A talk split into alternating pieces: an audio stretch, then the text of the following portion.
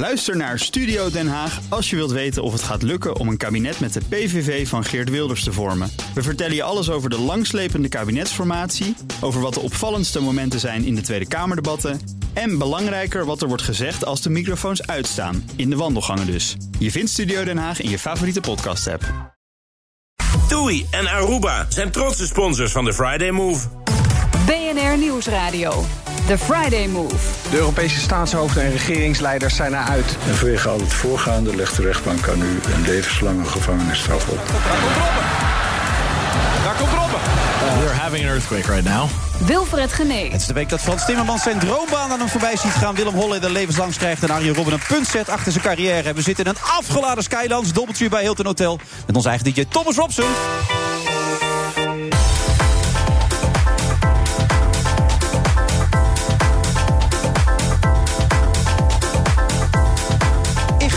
Felicia is vanmiddag mijn co-host. Hij begon zijn carrière bij Slam, verhuisde daarna naar Q-Music... en nu te beluisteren bij 538. En hij blijft tot de klok van half zeven zitten. Ervan uitgaande dat het allemaal goed afloopt natuurlijk. En ook Peter R. de Vries schuift aan. Dat vind ik hartstikke leuk. Hij, sluit, hij staat zijn hele werkende leven onder druk. Maar hoe gaat hij daarmee om? Er is een boek verschenen en Peter vertelt er alles over.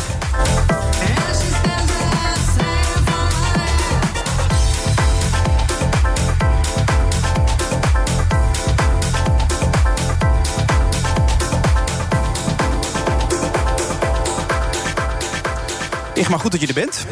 Dankjewel. Met, met welke verwachting ben je afgereisd? Ehm, weinig, weinig. Ik heb een biertje erbij genomen. Ik heb zoiets van, ik laat me lekker verrassen en ik kom je lekker meepraten. Voel je enige druk al meteen dat je hier zit?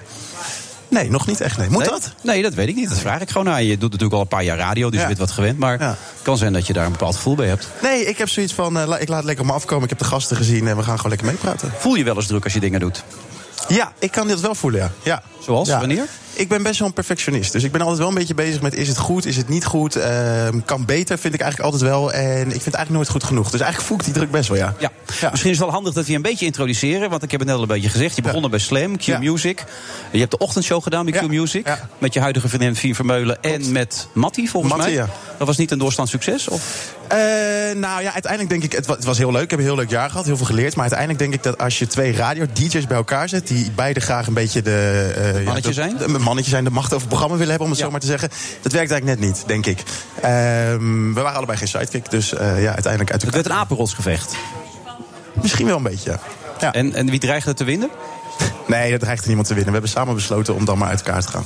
Ja. Dat is echt zo, je goed over. Nee, dat is echt zo gegaan. Heel veel mensen zeggen, dan heb je eens een hekel aan hem. Of, eh, we Je weten een allemaal- lul, of niet? Nee, helemaal niet. Nee, echt niet. Nee. is toch een enorme lul, die Nee, ik spreek hem nog wel naait eens. iedereen, joh. Nee, er zijn mensen. Nee, nee, nee, nee, nee, nee, nee, nee. We hebben een heel ja- eh, leuk jaar ochtendshow gemaakt en ik heb geen hekel aan hem, echt niet. Nee, volgens mij is Mattie wel aardig. Maar die heeft natuurlijk een beetje dat imago opgebouwd toen die keer, hè? En daarom vraagt iedereen ook aan mij: wat voor lul is het nou? Nee, Mattie is geen lul. Hij is geen lul. Hij is geen lul. Ja, dat zeg je ook als het microfoon uit is. Dat zeg ik ook zo meteen als de microfoon uit is. Oké, en toen maakte hij op een gegeven moment de overstap naar 538. Dat Ja. doe je nu in het weekend wat. Ja. Ehm, maar het is nog niet helemaal duidelijk hoe dat eruit gaat zien, toch? Dat moet toch een beetje een vorm krijgen, toch? We zijn het nog lekker aan het invullen. Eh, ik vind het leuk om met een sidekick radio te maken, een co-host. En eh, die zijn we nog aan het zoeken eigenlijk. Dus we hebben nu wisselende co-hosts. Dus En wat voor genre co-host zoek jij? Dat mag dus geen mannetje zijn. Het moet iemand die dienstbaar dat, is. dat zeg ik ook weer niet. Nou hoor. ja, je hebt net gezegd twee apenrots, eh, twee man op de apenrots. Dat werkt niet. Ja.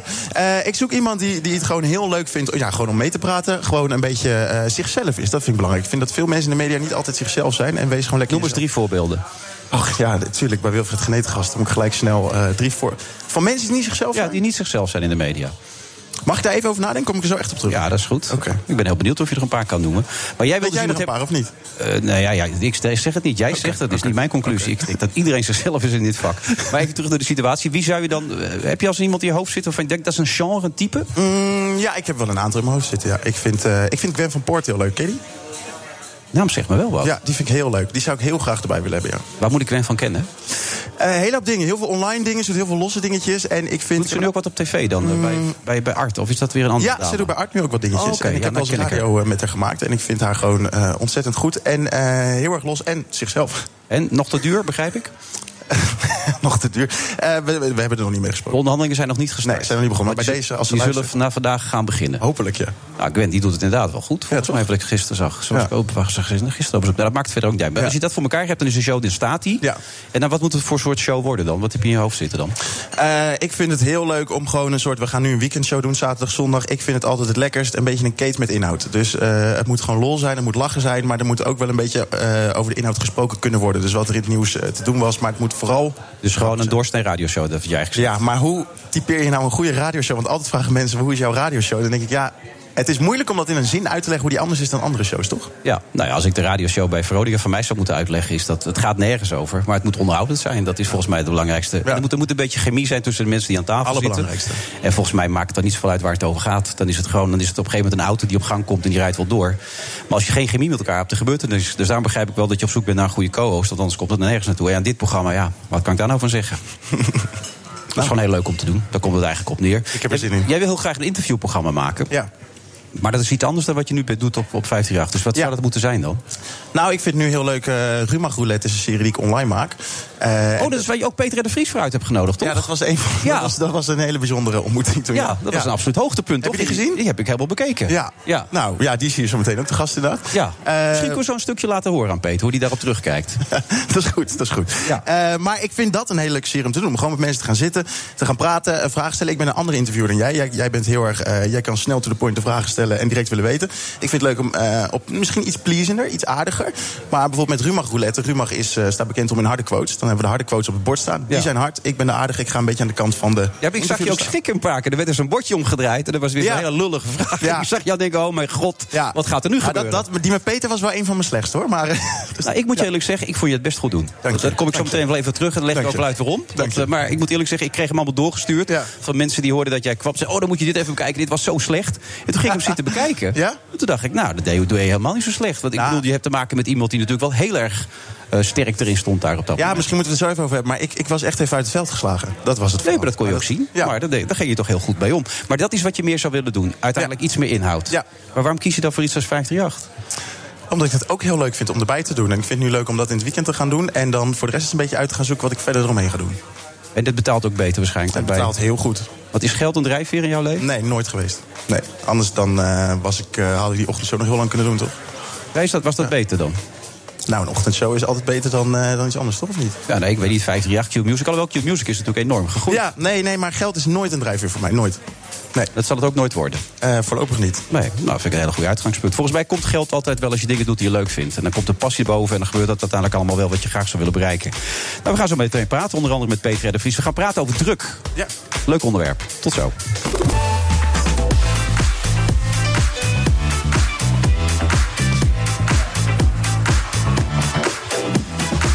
Vrijdag 5, 5 juli. We zitten in de Skylands Dobbeltje bij Hilton Hotel in Amsterdam. Naast mij Igmar Felicia. Wie zegt u? Nou, Igmar Felicia natuurlijk, die van 538. Hartstikke goed dat je er bent, eh, Igmar. En naast je zit eh, Peter R. de Vries. Eh, eigenlijk is hij alles. Misdaadjournalist, zaakwaarnemer, directeur. Nou, veel dubbele petten, hè? Ja, heel veel dubbele Wilfred, pet. Ja. Ken ik je Peter. En naast je zit schrijver Roel Klaassen. Schrijver van een nieuw boek. Omgaan met druk.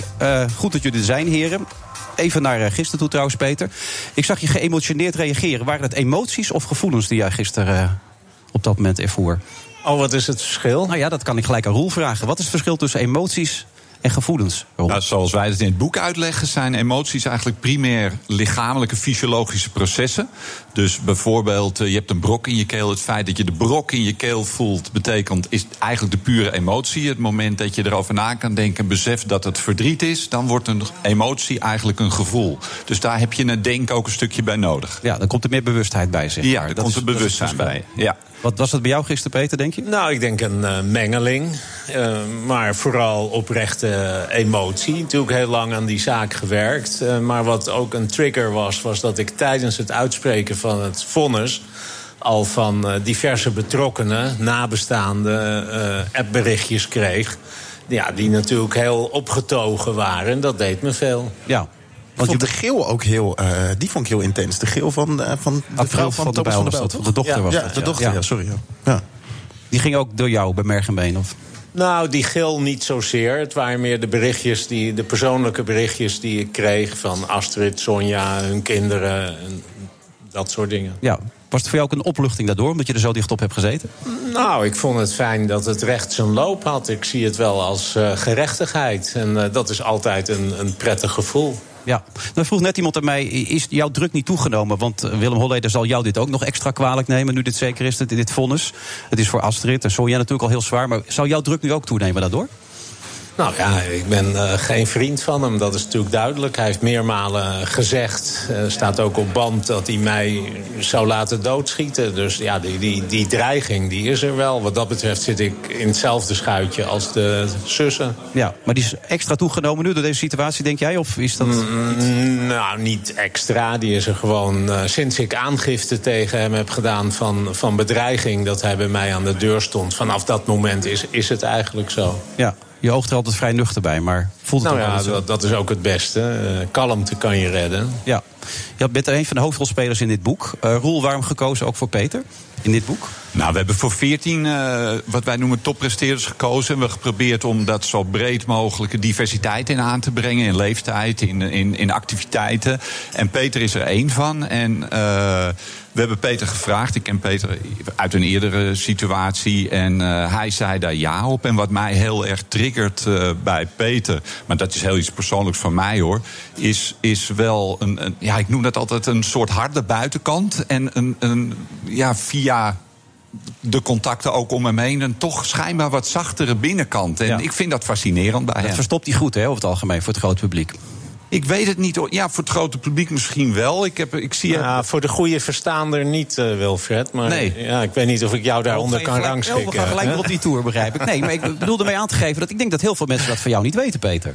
Nou, ik denk dat de mensen die mij volgen op tv en in mijn werk, maar ook privé, dat allemaal weten. En uh, soms denk ik wel eens van Jezus Mina, zit ik alweer met een brok in mijn keel dat iedereen het ziet. Dus... Nee, ik ontken dat ook niet. Ik heb jou ja. vaak genoeg meegemaakt. Ik bedoel, wat er tussen ons van de week gebeurde, daar heb ik je van afloop, afloop ook van gezegd. Ik gaf een tandje te veel gas. Dat was niet nodig geweest, want ik, ik waardeer je, ik respecteer je ook. Alleen ik vind wel dat je de mening mag hebben die ik had van de week, toch? Oh, je mag alles vinden, Wilfred. Ja. Daar heb ik helemaal geen moeite mee. Maar laat ik zeggen, je had me voor iets anders uitgenodigd. En dat kwam helemaal niet ter sprake. En uh, vervolgens was het mij een raadsel waar je naartoe wilde. En ja, dan krijg je ook uh, misschien antwoorden die, die, die onverwacht zijn. Maar ik vond het prima. Ik, ik, ik heb er verder helemaal geen punt van gemaakt. Nee, en daarom zit ik hier ook nu, nu weer. Ik geef je gewoon nog een herkansing. Ik krijg een herkansing? ja.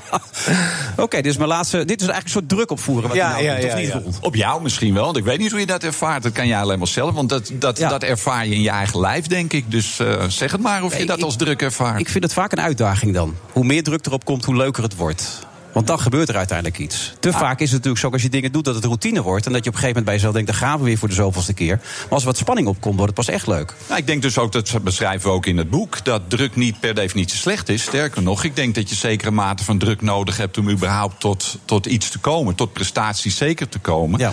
Als je eh, te weinig druk hebt of te weinig arousal, dan, dan, dan word je sloom en dan, dan komt er niet het optimale Dat is die uit. U-curve toch, waar je het nu Ja, een beetje klopt, over hebt, klopt. toch? Maar, maar, maar wat doet een haptonoom precies? Want uh, daar ben ik echt heel benieuwd naar. Een haptono- ik ben van oorsprong fysiotherapeut, dus ik kom uit de lichamelijke hoek. En in de fysiotherapie daar wordt het lichaam meer op een mechanische manier benaderd. Ik ben daarna in de haptotherapie terechtgekomen. En daar speelt het lichaam ook een heel belangrijke rol. Maar eigenlijk houdt voor mij de haptonomie zich bezig met de rol van emoties en gevoelens in het totaal van mens zijn. Het gaat dus niet alleen om emoties en gevoelens. Je moet ook een beetje nadenken in het leven. Je moet ook nog een beetje gedragen. Maar als je voelen, denken en handelen met elkaar in balans hebt, dan kan je over het algemeen het leven, denk ik, redelijk aan. En uh, als die balans er niet is, dan gaat het op zijn minst ten koste van kwaliteit van leven. Maar je, je kan er ook klachten van ontwikkelen. Je kan er ziek van worden. Sommige mensen vallen om. En je gaat er ook, als, je, ja, als prestaties belangrijk zijn, ga je er ook minder door presteren. Ja, en je zegt er ook bij, druk is helemaal geen taboe. Dat wil je een beetje uit de taboes weer halen. hè? Dat mensen druk kunnen ervaren. Dat vaak als een soort zwakte kunnen zien ook, toch? Nou ja, we zijn het boek begonnen omdat, omdat uh, druk in, overal in onze samenleving speelt. We zijn druk, we doen druk, we maken ons druk. Druk is overal. Er zijn ontzettend veel mensen die met allerlei A-specifieke aandoeningen... als de burn-outs en de, eh, die uitvallen. Eh, dus je mag je wel afvragen, wat is er in het systeem ook aan de hand? En eh, dat er zoveel mensen daar last van hebben. En, uh, maar druk is, is, is zeker niet. Uh, zonder, er is altijd druk. Er is ook geen tijd in de geschiedenis geweest dat er geen, geen druk is geweest. Het zal in elke tijd en elke cultuur. Maar burn-outs en dat soort dingen zijn veel meer voorkomend dan destijds, toch vroeger? Nou, je mag je in tegenwoordig wel afvragen met de aan. Ik geloof dat, dat 16% van de beroepsbevolking uh, last van burn-outs heeft. en dat is wel erg veel. En ik denk dat het dan wel zo is dat je niet. Dat je kan dat als een individuele stoornis of probleem. En dat heel individueel benaderen. Maar je mag je bij burn-out soms wel eens afvragen. Verantwoording nemen over je eigen stuk blijft belangrijk. Maar soms mag je ook wel afvragen. Zijn de klachten bij burn-out, zijn dat nou klachten die bij een stoornis horen? Of zijn het gezonde signalen van zieke omstandigheden, van een zieke maatschappij? En één ding, wat, ik ben heel erg voor competitie. Ik kom zelf uit de sport. Ja, en, en, uh, maar er is wel, ik denk dat we misschien maatschappelijk de competitie wel wat te sterk met elkaar Maar ook door de individualisering lees ik in het boek. Onder de concurrentie wordt steeds groter, steeds minder bezig zijn met het collectief. Toch? Ja, ja, ja, ik denk dat dat mens zijn tekort doet. Ik denk dat uh, wij zijn sociale dieren. We verwijzen naar Frans de Waal, die daar allerlei mooie experimenten ja, aan heeft gedaan bij apen. Ja. Waar we in 97,5% van de. of 97% zijn wij genetisch hetzelfde. Dus dat is gewoon een andere diersoort. Maar wij zijn sociale dieren. En wij zijn, wat mij betreft, altijd iemand in relatie tot die ander. En als je te veel op je eigen eilandje komt, daar te veel voor afsluit, dan, ja, dan is het eigenlijk niet de verindividualisering, maar er is eigenlijk de veregocentrering van de ja. mens. Peter, je hebt nu 40 jaar onder druk gestaan, zeg je in het boek zelf, in het verhaal ook. Daardoor heb je eigenlijk heel weinig kunnen genieten van de dingen die je gedaan hebt. Is dat niet een tekortkoming daardoor dan? Is dat niet zonde? Ja, dat is uh, zeker zonde. Maar als je bezig bent, dan heb je dat vaak niet zo in de gaten. Toen ik mijn uh, tv-programma maakte, ja, ging je van, de, van het ene programma naar het andere. En uh, dan heb je eigenlijk geen tijd om ervan te genieten. Je hoort dat ook vaak van voetballers. Hè, die winnen dan de, de Champions League of gaan een ronde door. Maar ja, de volgende belangrijke wedstrijd wacht alweer. Moeten ze voor je in het vliegtuig? Moeten ze voor trainen? Kunnen ze niet een avondje in de bar hangen? En, en die zeggen ook vaak van ja, eigenlijk heb ik achteraf er te weinig van genoten. En zo was dat bij mij ook. Je maakte een uitzending. Ja, en de, de, de, volgende uitzending wachtte alweer. En ondertussen kreeg je uh, uh, brieven van advocaten binnen... met schadeclaims waar je op moest acteren en, en noem maar op. Dus er was altijd spanning en ja, druk. Was, en er was de deadline, er was ja. het succes. Er Ja, was, er ja. was ook, als er iets mis zou kunnen gaan... dat het steeds grotere gevolgen zou kunnen hebben. Wanneer kom je er dan achter dat je er niet van kan genieten?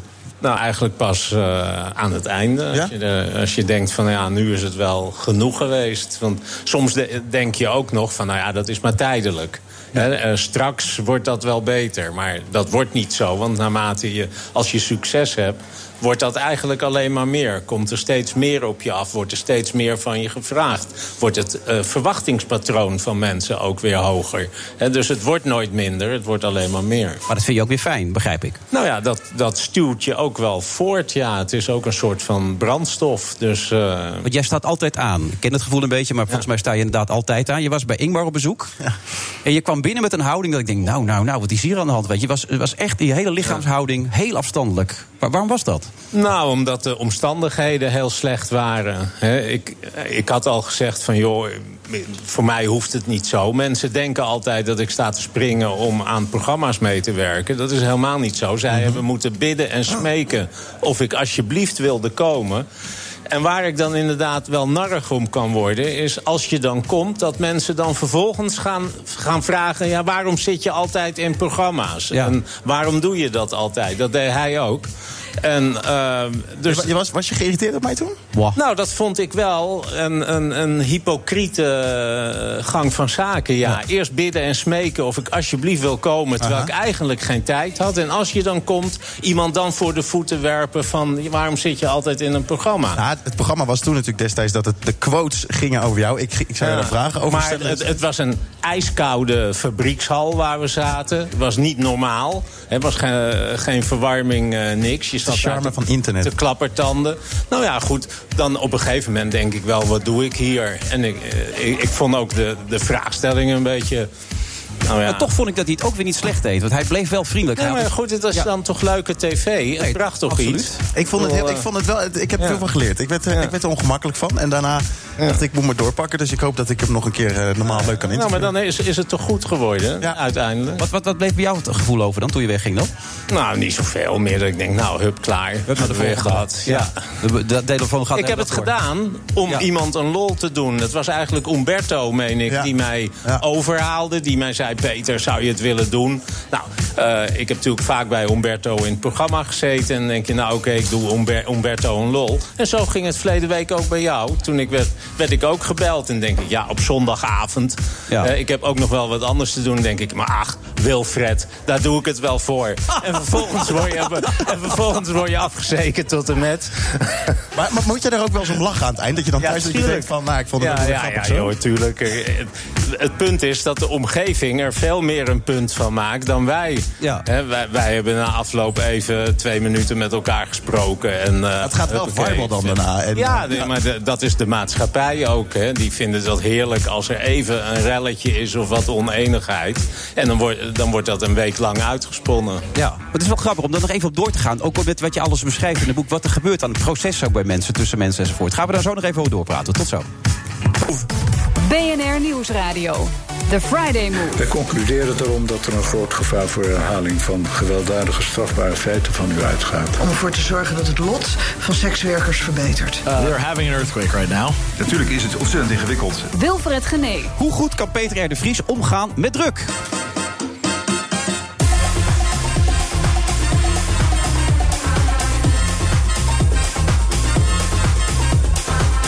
De Friday Move live vanuit de Sky Lounge van het Doubletree bij Hilton Hotel. Weer afgeladen vol natuurlijk. Nog één of twee plaatsjes voor de mensen die langs willen komen. En onze eigen DJ's aanwezig. DJ Thomas Robson.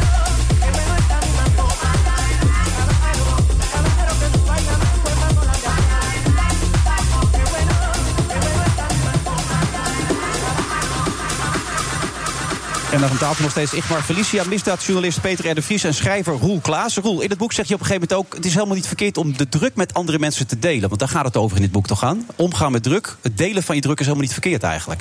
Ja, ik heb het boek overigens samen met Bob Boot, mijn collega, en met eh, Robin, die is registeraccountant geschreven. En dus we hebben dat echt met z'n drieën gedaan.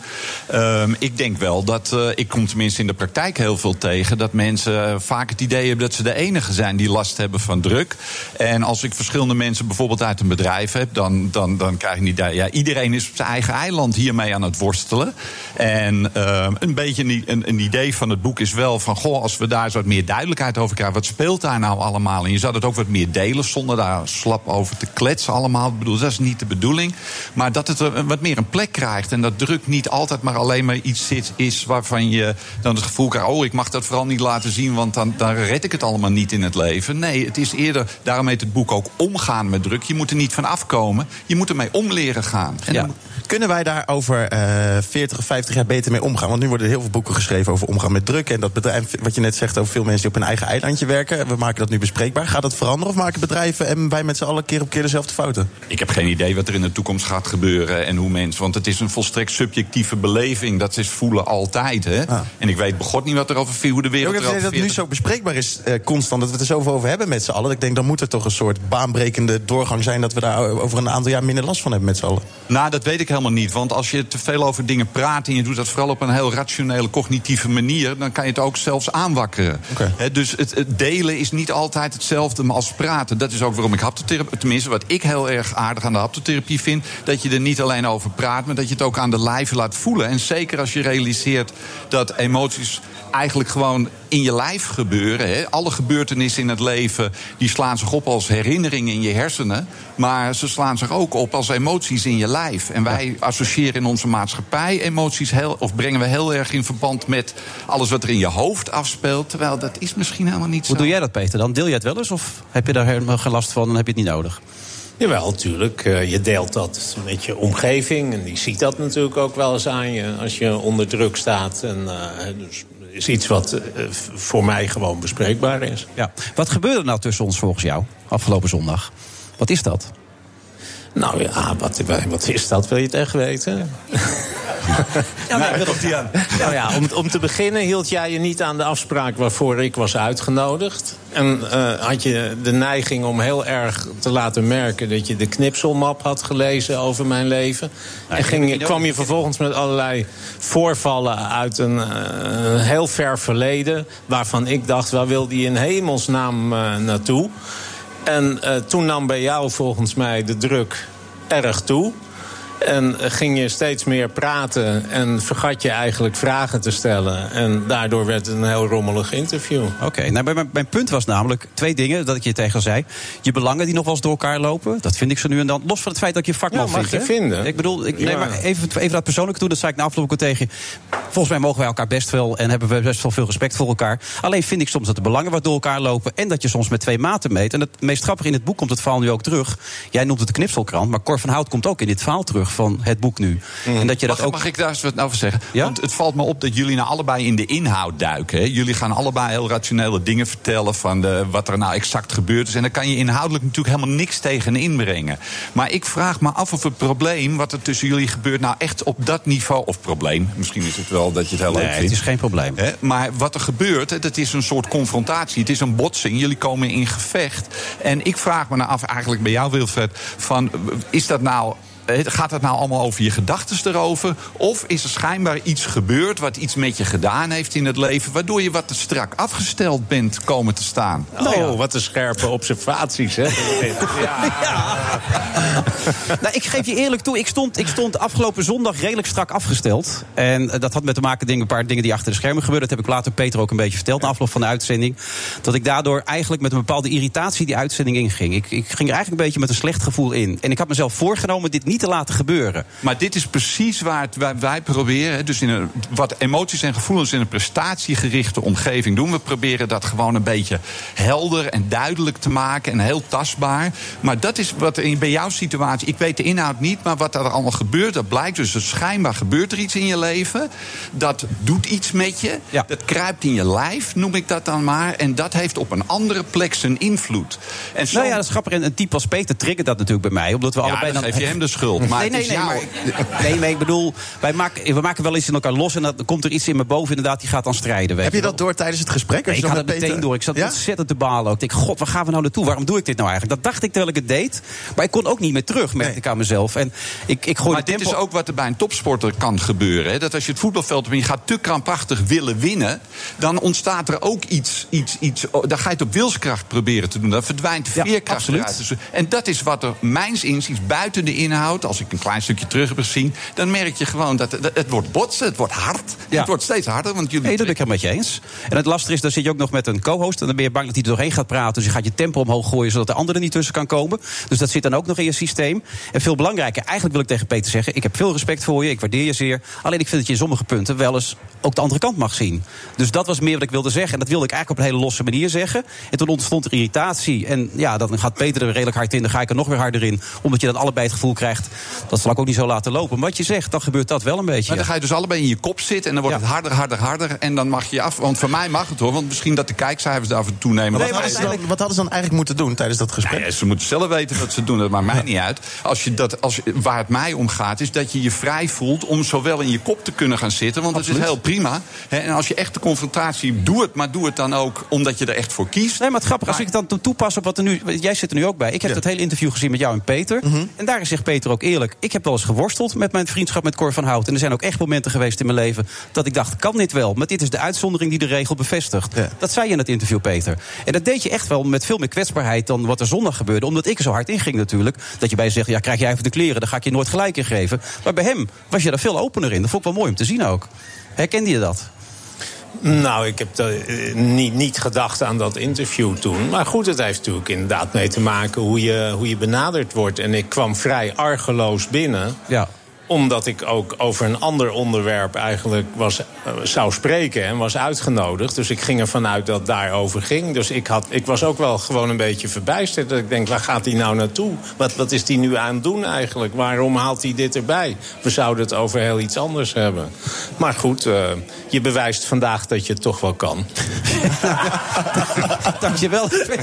Maar als je dat die hele situatie erbij pakt, hè, dan, ik, wat ik noemde het dan meten met twee maten. Je vond het dus zelf blijkbaar ook wel eens lastig, je vriendschap met Cor. Maar tegelijkertijd ben je er ook heel trots op. Dat vertel je ook in het boek. Want je gaat wel op die begrafenis staan en je weet, daar krijg ik enorm veel stront mee. Ja, maar dat heeft dan te maken met, met vriendschap die je niet verlogent. Dat is niet omdat ik er trots op ben, maar dat is meer omdat ik vind dat als je bevriend bent met iemand, dat je die vriendschap niet aan de rand van een graf kan verlogenen. Dan moet je er gaan staan. Uh, ongeacht de consequenties. Dat was het gevoel waarmee ik dat gedaan heb. Ja, begrijp je dat? Ik begrijp dat heel erg. Ik vind dat ook wel heel mooi. Ik vind dat wij in een wereld leven waar we dingen heel zwart-wit stellen. Hè, van iemand is fout of iemand is goed. Ik zou me heel erg voor kunnen stellen uh, dat je um, iemand op zijn gedrag afkeurt. Of dat je het er niet mee eens bent. Of dat de wereld er wat van vindt. Maar dat je in de persoonlijke relatie wel een soort ja, klik of samen voelt.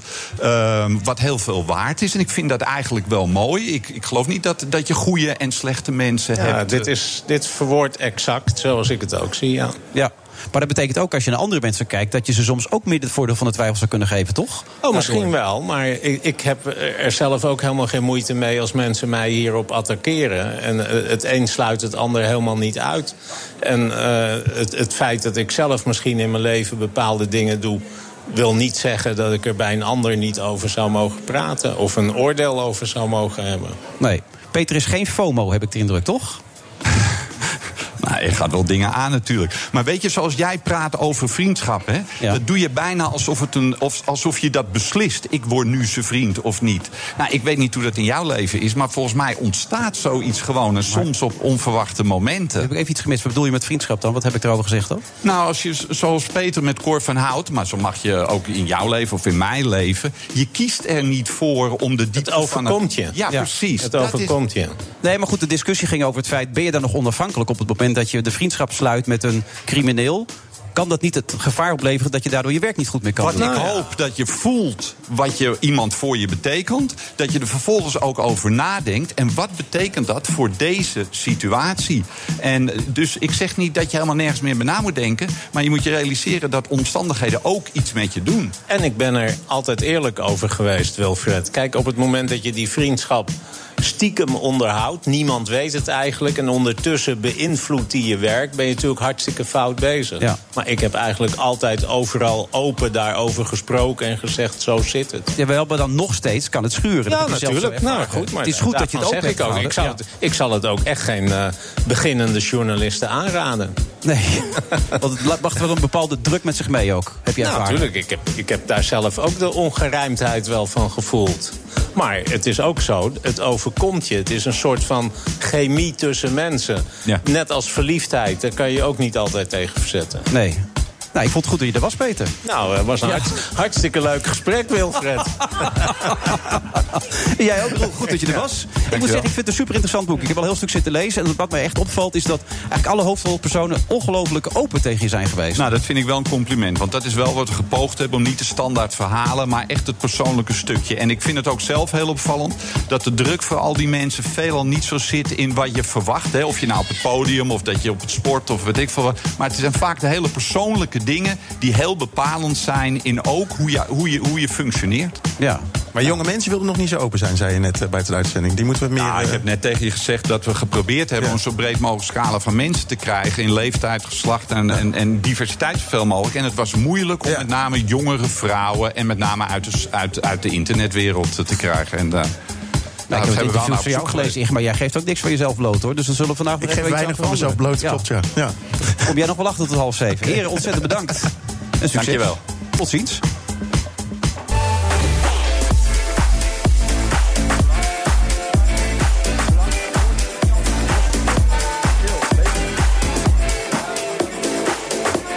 Friday Move, vrijdag 5 juli.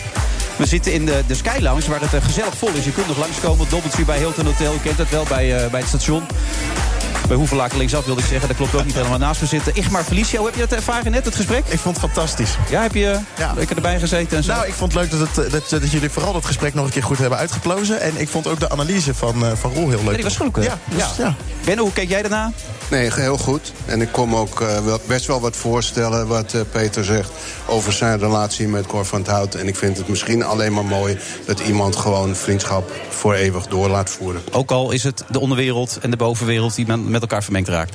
Het ene heeft op dat moment niet zoveel met het ander te maken. En ik vind het altijd heel slecht dat je opeens weer van een vriendschap afscheid neemt als daar niet echt een veranderde situatie is. Ja, en jij kent die wereld natuurlijk ook al een beetje, want de onderwereld komt bij jou ook wel eens wat kopen, toch? Dat uh, is absoluut waar. Ja, want je bent eigenaar en directeur natuurlijk van een van de bekendste familiebedrijven als het gaat om, uh, om diamanten, sieraden enzovoort. Gas van Diamonds. En je maakt je ontzettend boos, Ben. Oh, je bent boos. Niet over Feyenoord vandaag, toch? N niet over nee, Feyenoord. Maar, maar, ben je daar boos over, misschien maar... kunnen we daar nog ook even wat over zeggen. Nou, ja, want ik ben nog niet helemaal gelukkig met wat er allemaal gebeurt. Maar we hebben hoop dat uh, Sjaak het uh, goed op de rit krijgt samen met Stam. Ik vind het zo grappig in Amsterdam die zo voor Feyenoord is. Dat blijft apart allemaal. Ja, dat Ja. was ook in mijn tijd als voorzitter van de Feyenoord Business Club. Als ik speechte, zei men, je bent best een aardige jongen... maar dat accent moet je echt Ja, wat aan maar dat doen. vond ik ook. Ik ben er een paar keer bij geweest. En ik denk, er staat gewoon een Amsterdammer te praten, man. Dat kan toch niet? Maar nu ben je even boos over het feit dat het kabinet het witwassen wil aan gaan pakken. Contante betalingen boven de 3000 euro mogen straks niet meer. De 500 euro biljetten gaan eruit. Waarom vind je dat zo vervelend dan? Nee, bo- boos is in dit geval niet het goede woord. Hoe zou je het willen omschrijven? Eh, we hebben regels eh, met elkaar afgesproken. Dat was boven de 15.000 euro moesten wij weten aan wie we verkocht hadden. Boven de 25.000 euro moest dat meteen gemeld worden. Eh, prima regels en allemaal uitstekend. Want natuurlijk moeten we ons aan regels houden. 25 juli eh, afgelopen jaar is die regel van 15 is verlaagd naar 10. Dan vind ik het heel treurig dat als je eind september op de site van de Belastingdienst kijkt, dat dat nog niet veranderd is. Vind ik wel dingen die gewoon noodzakelijk zijn. Ook om mijn verkopers en verkoopsters gewoon te verdedigen. Want dan op het moment dat dat verkeerd staat op de site, is dat heel vervelend. Dat is teruggebracht naar 10. Prima, we ons keurig aan aan die regel. En dan lees ik in de krant dat er 1400 meldingen per maand gemaakt worden. En dat kan me helemaal niet controleren. Ik denk dat je eerst dat goed op de rit moet hebben. Ja. En als je dat goed op de klopt helemaal niet, zeg jij. Nee, eh, nee, en als je dat goed op de rit hebt, dan kan je ook naar 3000 gaan.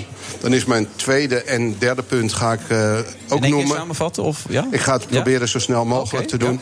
Tweede regel is dat ik eigenlijk vind dat binnen de Europese Unie gewoon dezelfde regels moeten gelden. Want het is natuurlijk heel vreemd als in land A andere regels gelden dan land B.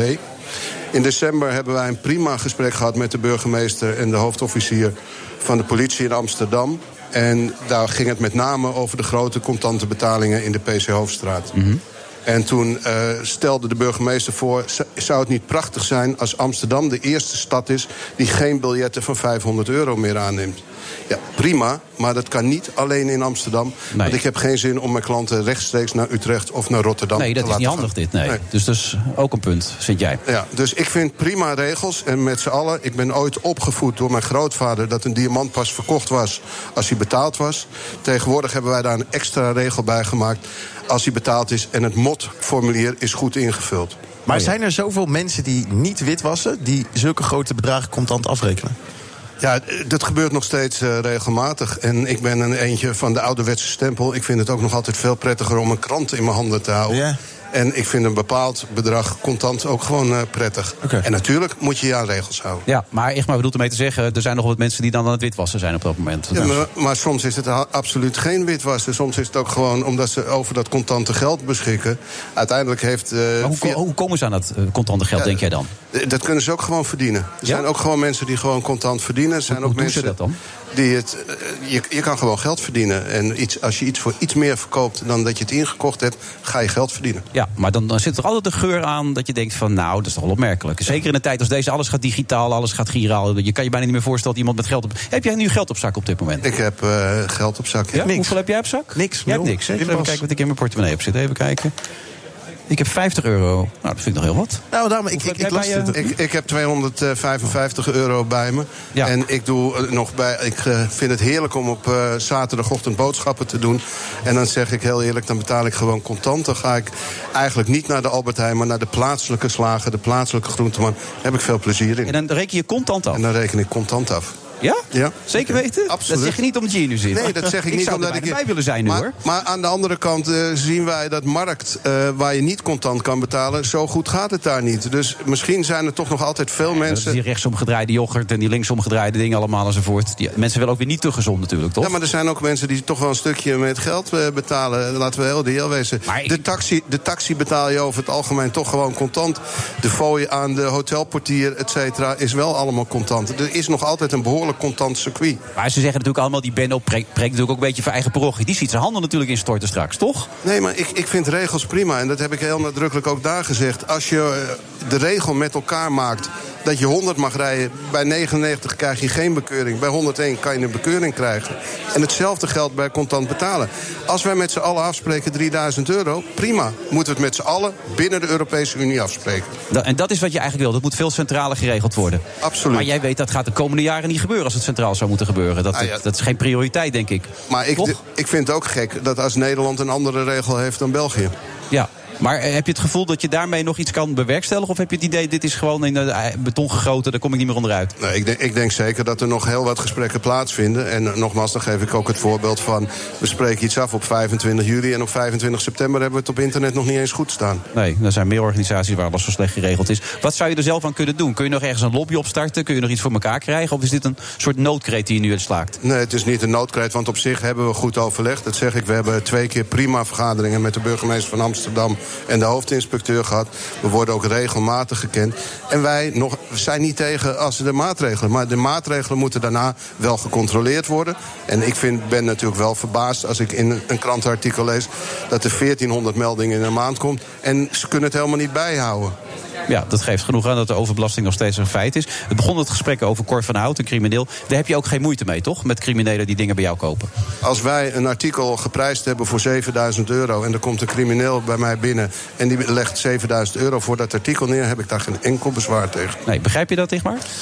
Ja, dat begrijp ik zeker. Zeker ook vanuit het bedrijf natuurlijk. Maar ik, ik, ik kan ook heel goed de belangen voorstellen. Maar ik denk toch ergens van zoveel mensen zullen niet meer contant betalen. Daar blijf ik vooral bij. Maar ik wil direct geloven dat er nog steeds genoeg mensen zijn die het wel doen. Maar ik las het artikel, ik las erover, ik hoorde ervan. En ik dacht, dat is vooral in de witwaspraktijken lijkt me. Maar, Nee hoor, wij, wij hebben eh, ook eh, een flink aantal winkels op Schiphol. We hebben winkels in Singapore op het vliegveld. En er zijn heel veel correcte mensen die nog steeds contant betalen. Dan eh, geloof ik dat. Maar de nieuwe generatie heeft dus geen geld meer op. Ik heb nooit contant geld. nu. Nee. Dan zijn wij oude lulland worden, Benno. Ja, maar, de- we- Ja, da- dat da- is de maar, conclusie. Maar, maar, maar ik maak ook nog altijd mijn geld over met zo'n bankoverschrijfformulier. Maar- joh. dus wat dat Nee, betreft ben ik echt heel ouderwets. En het hele gek is, het geeft mij een goed gevoel. Nooit ideal? Wat? Nooit ideal? Nee, helemaal nooit. Maar even, het, het gaat wel goed met de zaak, toch? Het gaat gelukkig uitstekend. 2018 was ons beste jaar ooit. En in 2019 zitten we daar weer 15% boven. Dat doen we met z'n allen. En daar zijn we heel blij mee. Ja, het zijn gouden tijden. Het zijn absoluut goede tijden. Ja. In principe drie problemen. De stad die niet echt heel erg voor toerisme is. Schiphol wat moeite heeft om te groeien. Maar sinds gisteren zijn we daar weer een stukje positiever over. En het derde is dat ik best moeilijk aan personeel kan komen. was ook het leukste dat ik laatst een interview had. En toen in dezelfde middag drie sollicitanten voor Schiphol had. Dus misschien werkt het vandaag Nou, ook deze weer. centen zeker. Je hebt er zo weer 20 bij na vandaag. Helemaal goed. Ja, het gaat, Hartelijk als een, dank. het gaat als een tierenlier op dit moment bij Gassan Dijmans. Dus daar, die kant moet je gewoon opgaan. Ja. We doen, we doen het met z'n allen en we, wij vinden het prettig om hier een toelichting te kunnen geven. Ja. En zo moeten we het samen alleen maar aan dat als je sterker daar gaat worden. werken... dat je gewoon cash uitbetaald kan worden, toch bij jullie? Toch? Ja. Ja. Nee, het meestal gaat de, de salarisbetalingen gaan allemaal giraal. Oh, dat weer wel. Oké. En Feyenoord, moeten we het daar nog op Nee, dat kan niet meer. helaas. Jawel. Dankjewel, Benno. Goed was. gedaan. En succes. Goedjes. BNR Nieuwsradio. The Friday Move. De Europese staatshoofden en regeringsleiders zijn eruit. En vanwege al het voorgaande legt de rechtbank aan u een levenslange gevangenisstraf op. Daar komt Robben. Daar komt Robben. We're having an earthquake right now. Wilfred Genee. Onze politiek verslaggever heeft lekker gedronken gisteravond en drie uur geslapen. Er wordt een toponderdeel politiek in de Friday Move.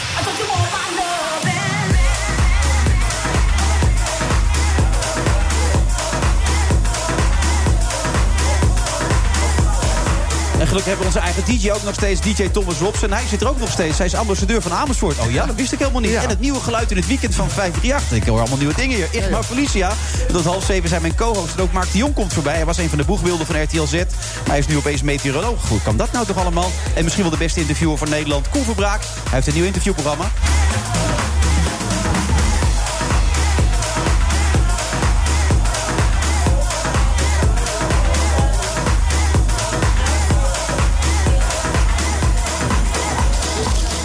Ik, maar daar moet ik er even bij zeggen. Die, die ochtendshow was geen succes dus met Mattie.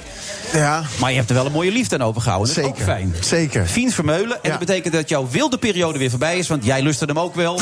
Roken, drinken, achter de vrouwen aan. Ja. Dat is weer helemaal voorbij nu. Eh, nou, het roken en drinken nog steeds hoor. Maar achter de vrouw, ik ben heel gelukkig met Fien, ja. Ja. Maar je gaat nog steeds achter de vrouwen aan. dan? Nee, ik, nee, ik ben nu gelukkig met Fien. Ik, ik doe nog wel een drankje en een rookje af en toe, ja. En veel ook op zijn tijd. Ja, dat wel, ja. Dat je lekker? Ja, ja. Heerlijk, even doorhalen. Ja. Ja, want we hadden Peter voor de uitzending, nog zaten we al even met Peter te praten. Die hield er niet van, want die wil altijd scherp zijn. Nee, die drinkt bijna niet. Ik, ik voelde me bijna verdwijnen, want ik, heb- ik heb een biertje, eh, zit ik hier te drinken. Maar ik vind het wel lekker. Ja, maar jij ook af en toe toch wel? tijd een Ja. wijntje en dan lekker zingen enzovoort. Ja. En dan iedereen meedoen. En eh, Ja. leuk man, dat vind ik hartstikke fijn. En dan staat mijn hoofd even stil, dan is het even leeg. En dan kan ik weer even opnieuw bijtanken. Dat heeft Sophie gisteren ook gedaan. Samen met alle Nederlandse politici. Hoe was dat, Sophie? Hmm. Ja, veel, veel drank. We hebben alles door elkaar heen gedronken. Dus eerst kregen we gratis bubbels en toen eh, wijn en toen bier. Je en weet toen het niet weer... meer, zie ik aan je. Je weet Ja. het volgorde ook niet meer, zie ik aan je.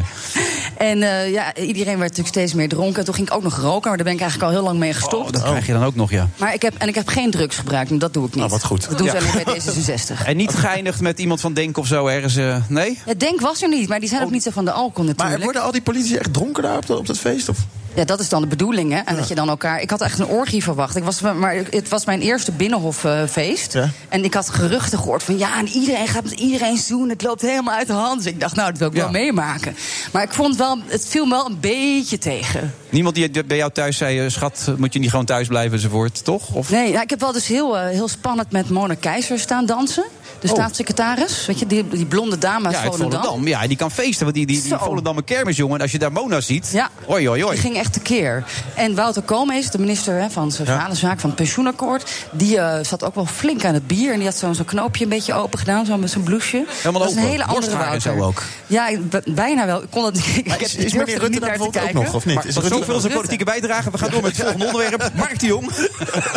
Sorry hoor. Ik vind dit ja, wel ik heb een interessant. kater, dus ja. Nee, maar ik bedoel, dat is bedoeld om het een beetje te bonden met elkaar. Met de politici en de journalisten dan. Naar elkaar toe te laten groeien. Ja, dat denk ik. Ja, dat je dan in elkaar, elkaar nog beter Maar begrijpt. de kopstukken waren er weer niet. Hè. De grote namen schitterden door afwezigheid, ja, toch? Maar eh, Wiebes, Rutte. die, eh, die, die sowieso nooit heel erg van de gezelligheid. Nee. heb ik niet gezien. die dat was ook niet aanwezig, jammer. heb ik begrepen. Als premier moet je daar gewoon bij zijn, toch? Ja, maar er waren toch meer kopstukken niet aanwezig? Of waren er toch nog wel veel namen van... eh, Eh, ja, dan niet iedereen was er, nee. Ehm, En ook niemand wilde zich laten filmen of fotograferen met een stuk vlees in zijn mond, las ik er ook bij. ja, maar het is, het is in Nieuwspoort. Alleen Dat Ton een- Elias wilde dat doen. Maar ja, die laat zich overal fotograferen met een stuk vlees in zijn Maar mond. dat is ook die rel, hè, want het wordt gesponsord door de vleeslobby. Ja. En daar is dan Marianne Thieme van de Partij voor de Dieren was heel boos. Is zij dan wel op het feest? Nee, die staat dan op het plein. Dus dat is dan zeg maar 100 meter verderop met een vegetarische barbecue. Oh ja. Maar daar ben ik niet heen geweest. Ik ben gewoon naar de vleesbarbecue geweest. Ja, Ton is prima. Gozer schiet me nou opeens te binnen. Met reddenkanaar. Ja, maar eh, kun, kun je nog iets politieks vertellen ook? Of zeg je nou... Nee.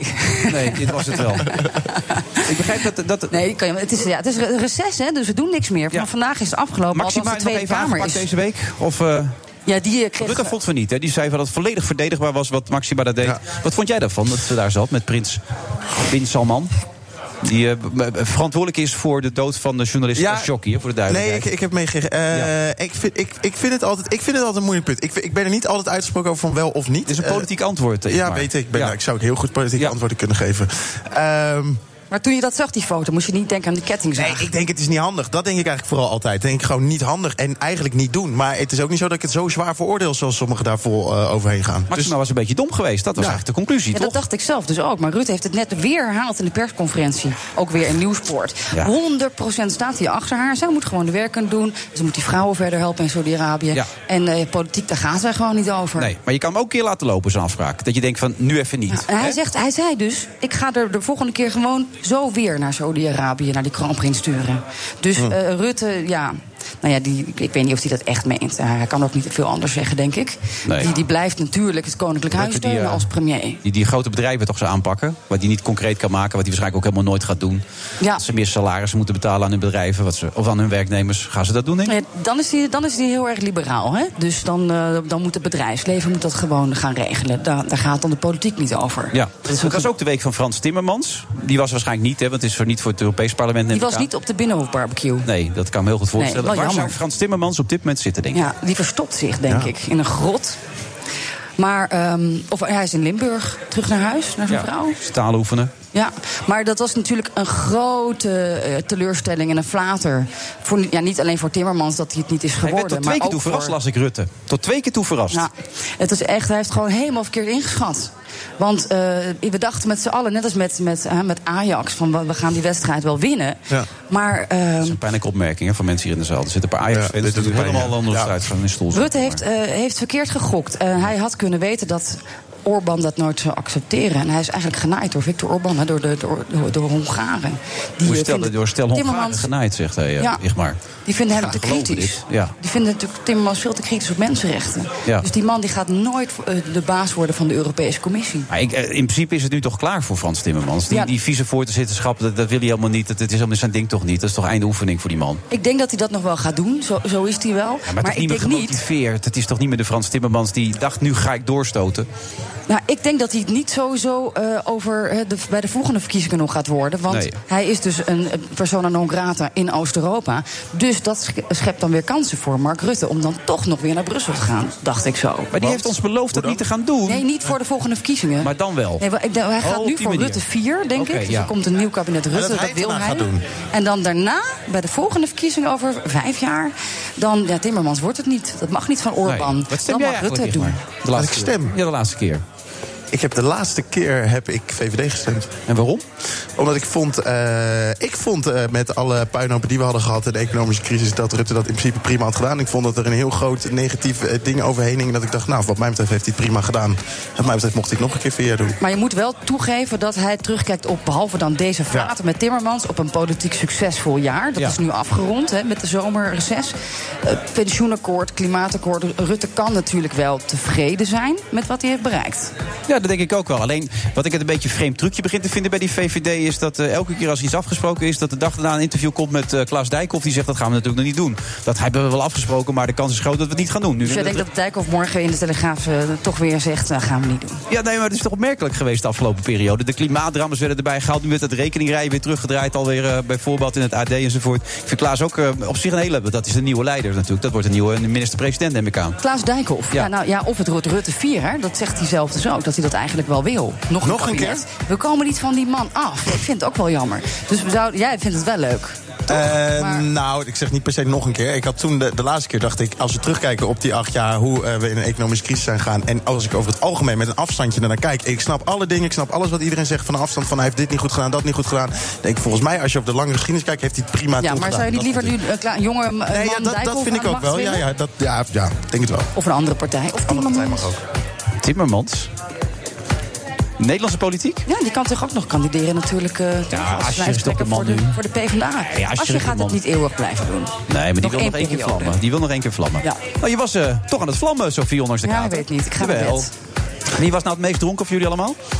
En Laurens natuurlijk, mijn collega. Oh, die ja. is nog veel langer Zo gebleven. kennen wij Laurens weer, gelukkig. Die heb ik achtergelaten daar met een blonde dame. Oh nee, sorry, misschien luistert zijn vrouw. Maar ik weet niet. Ja, ik denk dat we nu naar de reclame gaan. Bedankt, eh, Sofie.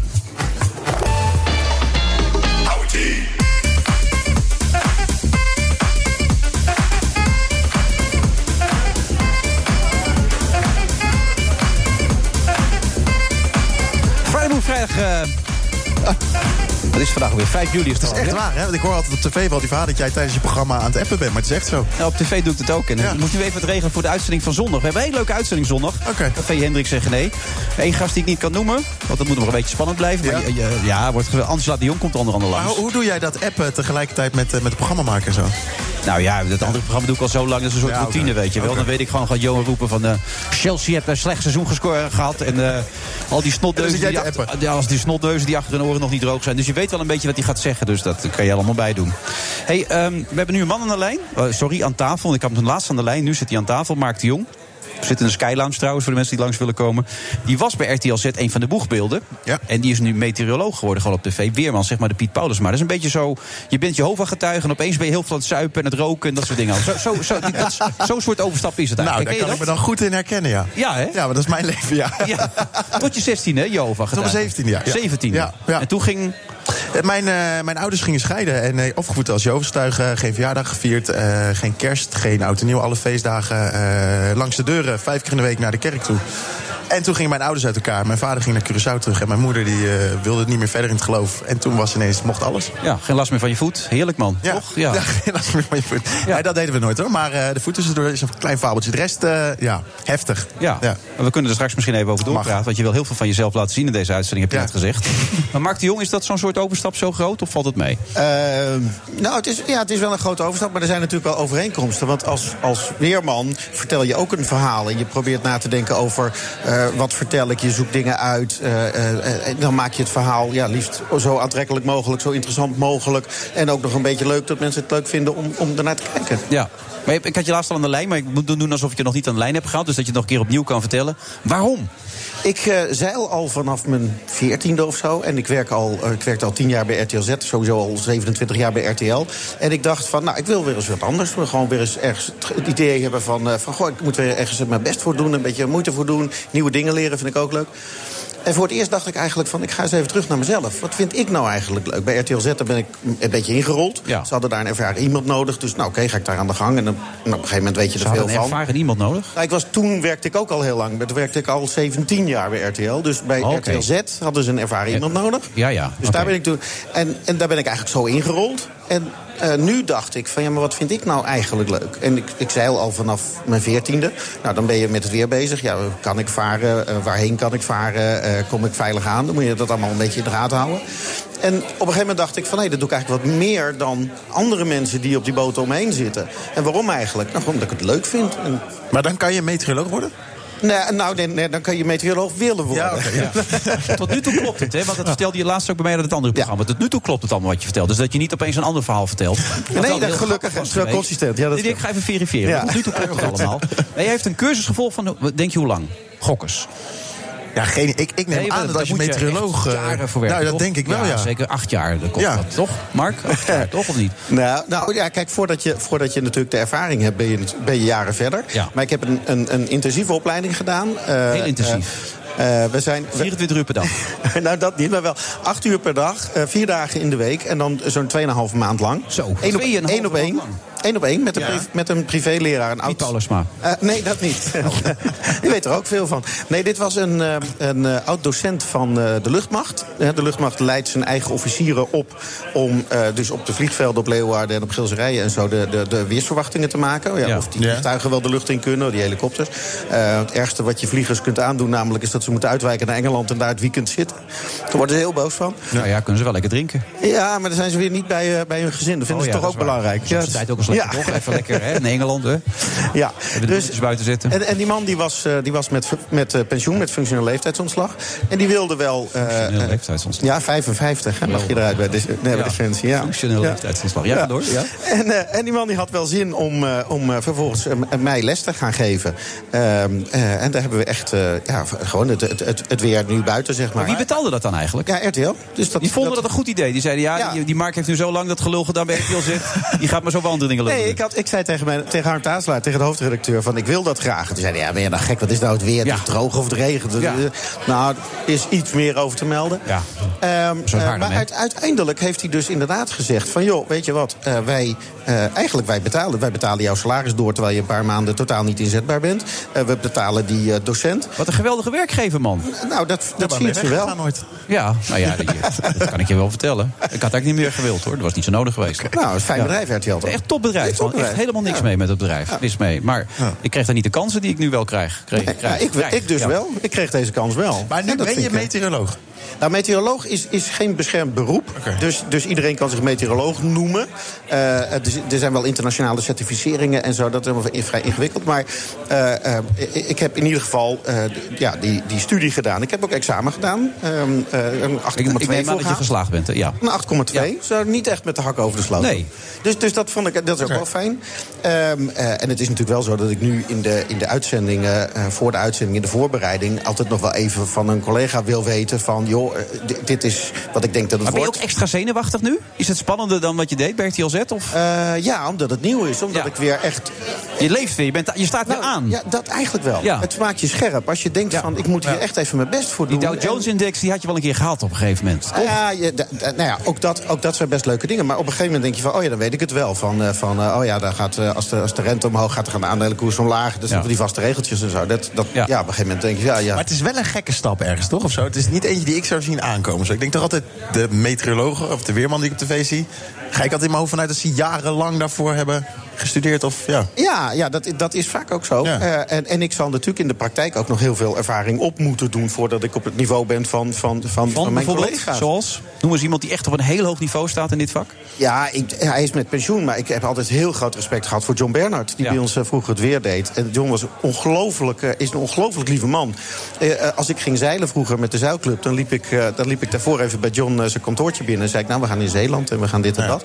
En dan ging hij een soort persoonlijke weersverwachting zitten maken. Zei hij, ja, de wind staat zo, dan moet je zo, en dan kun je daarheen zeilen, en dan kun je de volgende dag zo zeilen. En zo. Dat kun je straks ook. En, en ik hoop het, ik hoop het. Peter Timofeef, ook niet slecht, toch? Peter Timofeef, ja, Peter. Timofeef. Erwin Krol. Erwin Krol, ook een naam natuurlijk. Ja, dus ja, eh, je hebt toch zeker. wel een paar illustere voorgangers. Maar dan moet een tijd komen dat iedereen zegt... die Mark de Jong die zat er weer helemaal eh, goed bij. Daar ga, ik, ga ik hard mijn best voor doen. Hoe denken jullie eigenlijk in het vak over Piet Paulusma?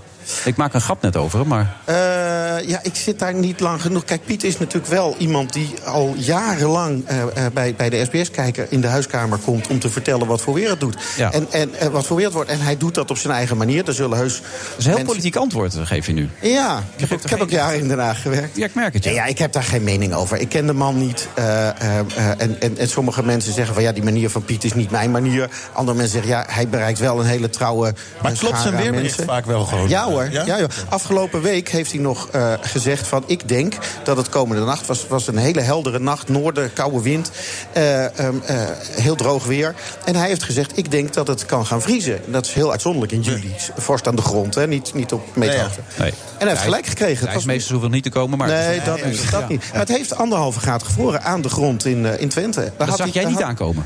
Ik had geen dienst op dat moment, Oh, dus dat oké, scheelt dan wel weer. had jij het ook gezien Dat, natuurlijk. nou, dat weet ik niet. Dat weet ik niet. Dat, dat is, eh, maar dat, maar goed, hij zag het. Dus dat is respect natuurlijk. Ja. Eh, hoe lang ga je dit doen in je systeem? Of is dit, dit is het eindstation? Niet ga je tot je, tot je dood doen, zeg maar. Tot je, nou, wat, wat zei je net alweer over die, die... eh, Wat was het ook alweer? Functionele...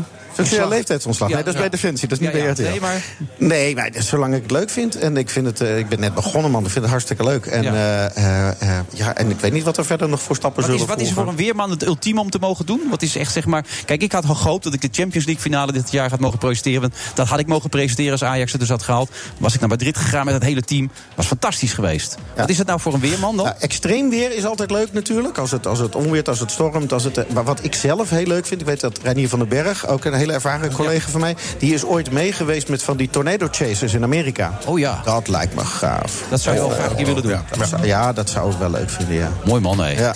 Heb je ook nog zo'n soort droom, Igmar? Of, eh? In het weer? Of Maar nee, gewoon, eh, gewoon in het algemeen. Nou, ja, weerdroom vind ik ook 28. wel leuk. nee, om mijn te- weerdromen weet ik niet precies. Maar ehm, een, een talkshow lijkt me heel leuk. Een talkshow? Ja. Waarom? Ja, dat, lijkt- ja, dat lijkt me gewoon hartstikke leuk om te doen. Gewoon eh, verschillende onderwerpen. eh, Een beetje dit programma, maar dan eh, op televisie. Lijkt me heel leuk. Ik had die laatst er ook zo'n zo'n zo'n zo'n cabaretier uit. eh, hoe heette die ook alweer?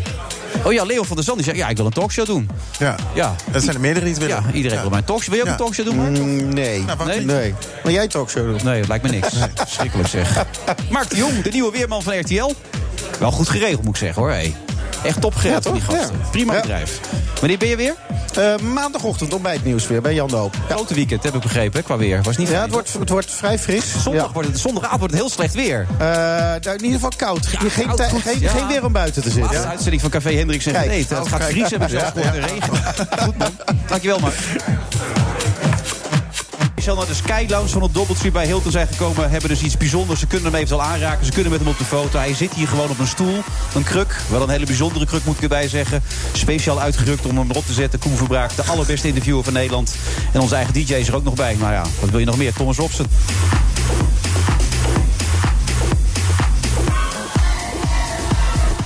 Heb jij eigenlijk voorbeelden, Igmar? Eh, in mijn vak? Eh, nou ja, niet Ja. eh, op de tennisclub. of Nee, zo, nee, nee, precies. Eh, nou, als, op radio heb ik altijd heel veel naar Edwin Evers en eh Ruud de Wild. Vond ik fantastisch. Eh, qua interview eh, veel op de school van journalistiek moeten zien eh, van Koen Verbraak. Vond ik ook heel goed. Het moest staan op school. ja. Ja, het woordje moeten zeggen. Schrikkelijk. Ja, nee, nee, nee, heel goed.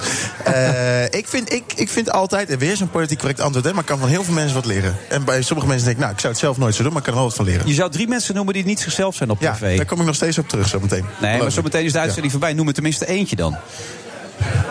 Ik ben, ik ben vergeten erover na te denken. Oké, volgende blokje mag je me erover vragen. Ga ik er snel over nadenken. Ja. En ken je dat, Koen, dat er veel mensen niet zichzelf zijn op tv? Dat zijn namelijk echt waar, eerder in deze uitzending. Eh, ja, nou, van de meeste mensen weet ik ook niet hoe ze zijn als ze niet op tv zijn. Want zoveel ken ik er eigenlijk niet. Nee. Maar je kunt door alles wat je hebt meegemaakt inmiddels... en de ervaring die je hebt opgebouwd...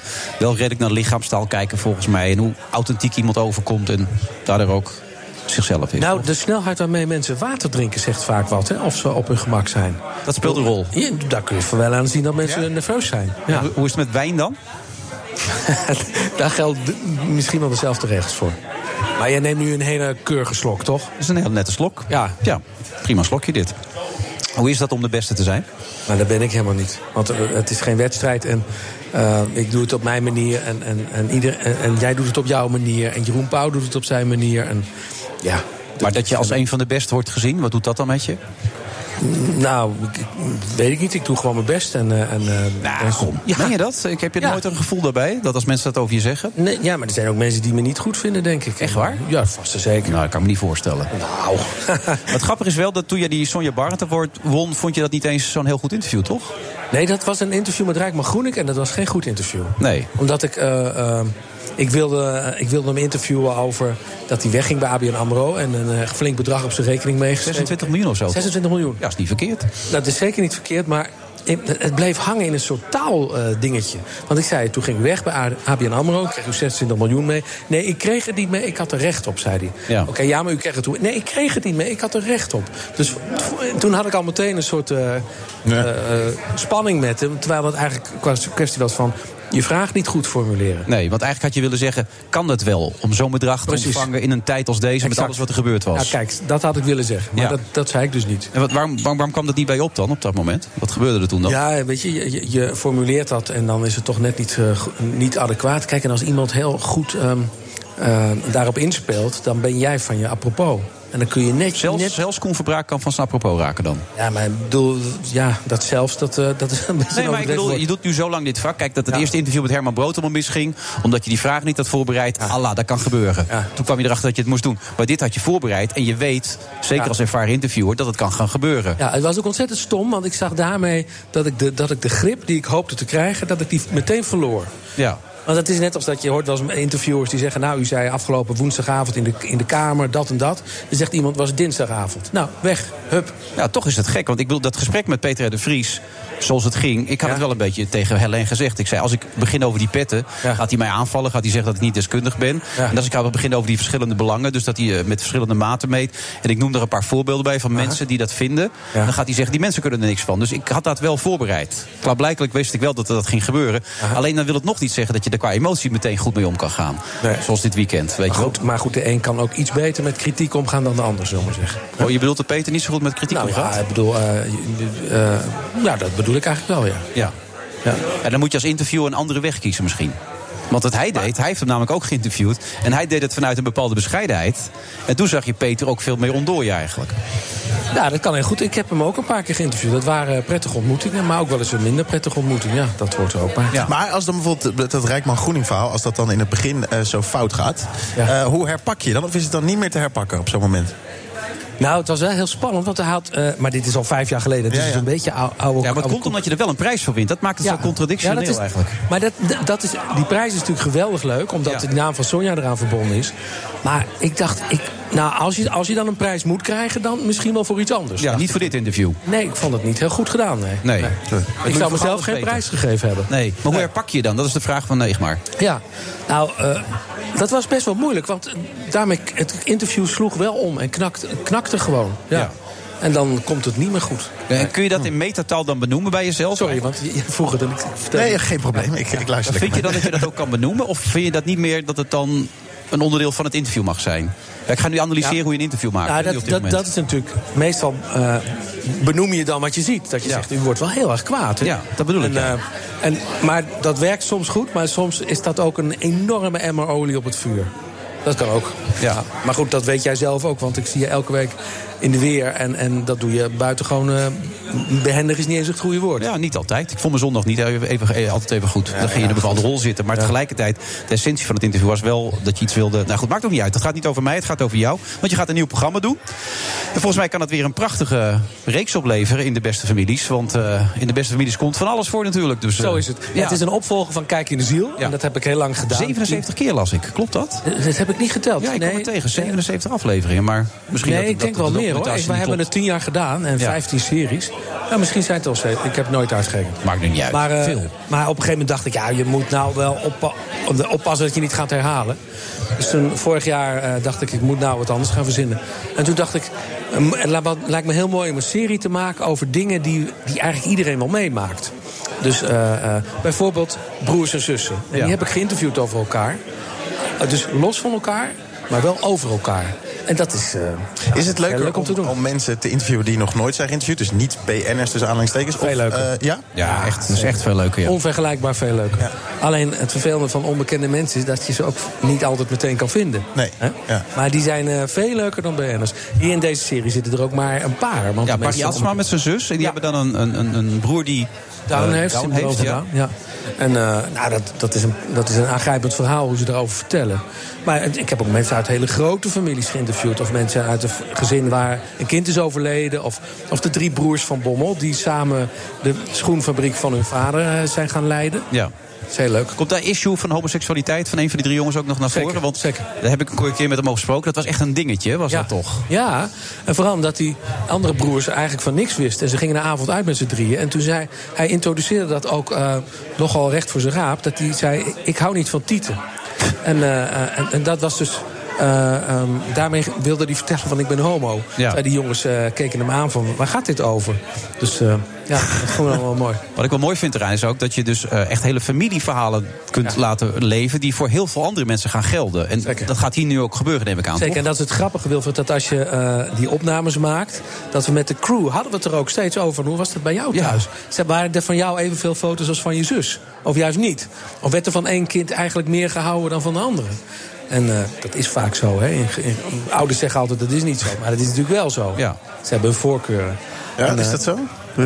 Nou, veel ik zit even wel. te kijken naar onze kinderen. Want we hebben het, mijn vrouw en ik hebben het er wel vaak over. Kijk, de een heeft soms wat meer aandacht nodig. Die heeft een ander, heel ander type. Die andere is veel rustiger. Weet je wel. Die gaat gewoon zijn gang. En dan kun je er wel eens bij uh, vergeten dat je die ook goed in de gaten moet houden. Want die gaat gewoon lekker, weet je wel. Die andere heeft wat meer aandacht nodig.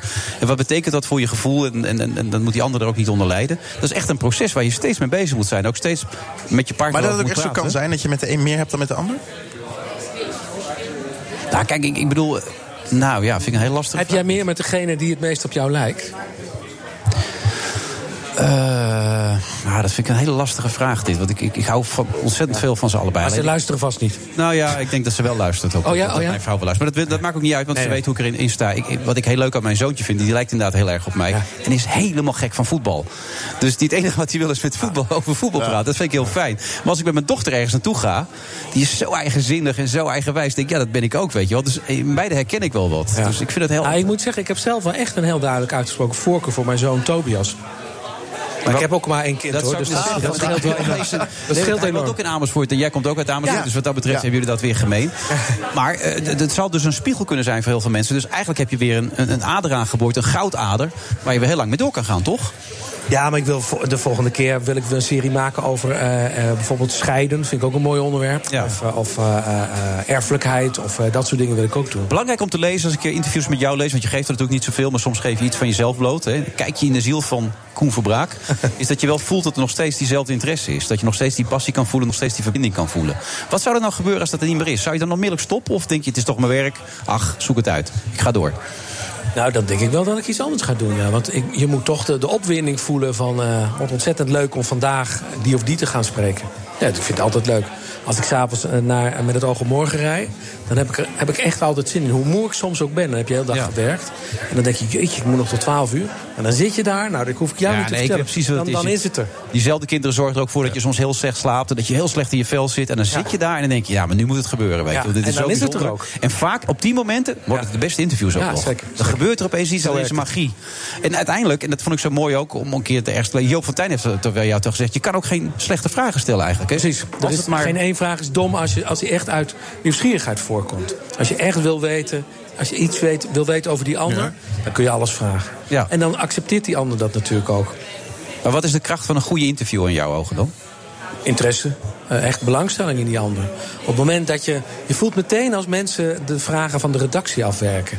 Dan voel je meteen dat het er niet is. Gewoon. Ja. En, dan, en dat voelt namelijk de geïnterviewde ook. Want die, die merkt gewoon dat, dat er geen vonk is. Waar, waarom denk je dat jij een talkshow zou kunnen presenteren, Igmar? Omdat ik denk dat ik die interesse wel heb in mensen. En ik vind het ook leuk en ik vind het interessant. En ik zit hier weer vol interesse te luisteren. Maar ook weer bij jou en bij andere mensen. Ik denk dat ik dat altijd heb gehad en dat ik daarom ook journalistiek ben gaan doen. En heeft dat ook met dat verleden te maken, wat best heftig is? Dat je daardoor ook je makkelijker kan verplaatsen. Ben je trouwens boos op je ouders? Dat ze jou eerst in Jehovah-getuigen hebben laten opvoeden? Wel geweest. En op wie meer? Je vader of je moeder? Want wie was daar leading in? mijn vader was de leading in. Ja, Toen ging hij weg en toen liet hij niks, negen jaar niks meer horen. Ja, je bent goed op de hoogte. Ja, Ja. klopt. Eh, lang boos geweest zelf om op gaan zoeken uiteindelijk. Omdat ik dacht, ik wil niet mijn leven lang boos op iemand blijven. Ja. Ja, en dat komt veel terug in jouw verhaal ook, boosheid, bij broers en zusters. Zeker. Kijk, het lastige is, het zijn natuurlijk de mensen waar je tot je dood mee te maken hebt, zonder dat je ze ooit hebt uitgekozen. Ja, precies. En je moet ook nog een keer de liefde van je ouders met ze delen. Terwijl, waarom hebben ze nog een kind genomen? Jij was het toch al? Jij bent toch de leukste? Dat, dat denken kinderen. Of vind je het gek wat ik zeg? Nou, nee, ik, ik, ik hoorde wat je zegt over het uitkiezen. Een aantal jaar geleden is een tante van mij overleden, de zus van mijn moeder. En toen heb ik op het graf heb ik voor de hele familie een verhaal verteld. En toen zei ik dat ook. We hebben elkaar niet uitgekozen. Maar zorg er nou voor dat we er iets van maken met z'n allen. Ja. En toen liepen we terug en toen hoorde mijn zus zeggen... ja, hij heeft makkelijk praten, hij komt zo makkelijk uit zijn woorden... hij doet werk bij de televisie, dan kun je makkelijk lullen. Terwijl ik bij mezelf dacht, ja, de essentie van het verhaal is... dat je dat, dat heb je niet in de hand, maar daar kun je wat van maken, weet je wel. en dan wordt het op heel iets anders geschoven. Dus dat kwam even bij me boven nu. Dus. Nou ja, en het lullig is ook dat iemand daarmee je intentie eigenlijk ook een beetje... Nou, maar dat eh, bedoel ik, ja. weet je wel. Dat, dat voelde dan dat je denkt, ja, maar daarvoor zeg ik het toch niet, jongens. Kom op, man. We staan hier op een graf van iemand die net overleden is. Kom op. Nog over gehad daarna met elkaar? Nee. Nee, jammer. En met, met, met name mijn zus was teleurgesteld. Die hoorde dat van andere familieleden, weet je. Dat ik denk van ja. Maar dat zal daarin naar voren komen ook. Al die dingen komen voor, Ja. zeker. 24 juli de eerste? Begint het ja, bij de NTR. Ja. En dan zes weken achter elkaar. Ik ben heel benieuwd, Koen. Goed dat je er weer was. Nou, was hartstikke leuk om er te zijn. Dank je. Tot de volgende keer. Hoi.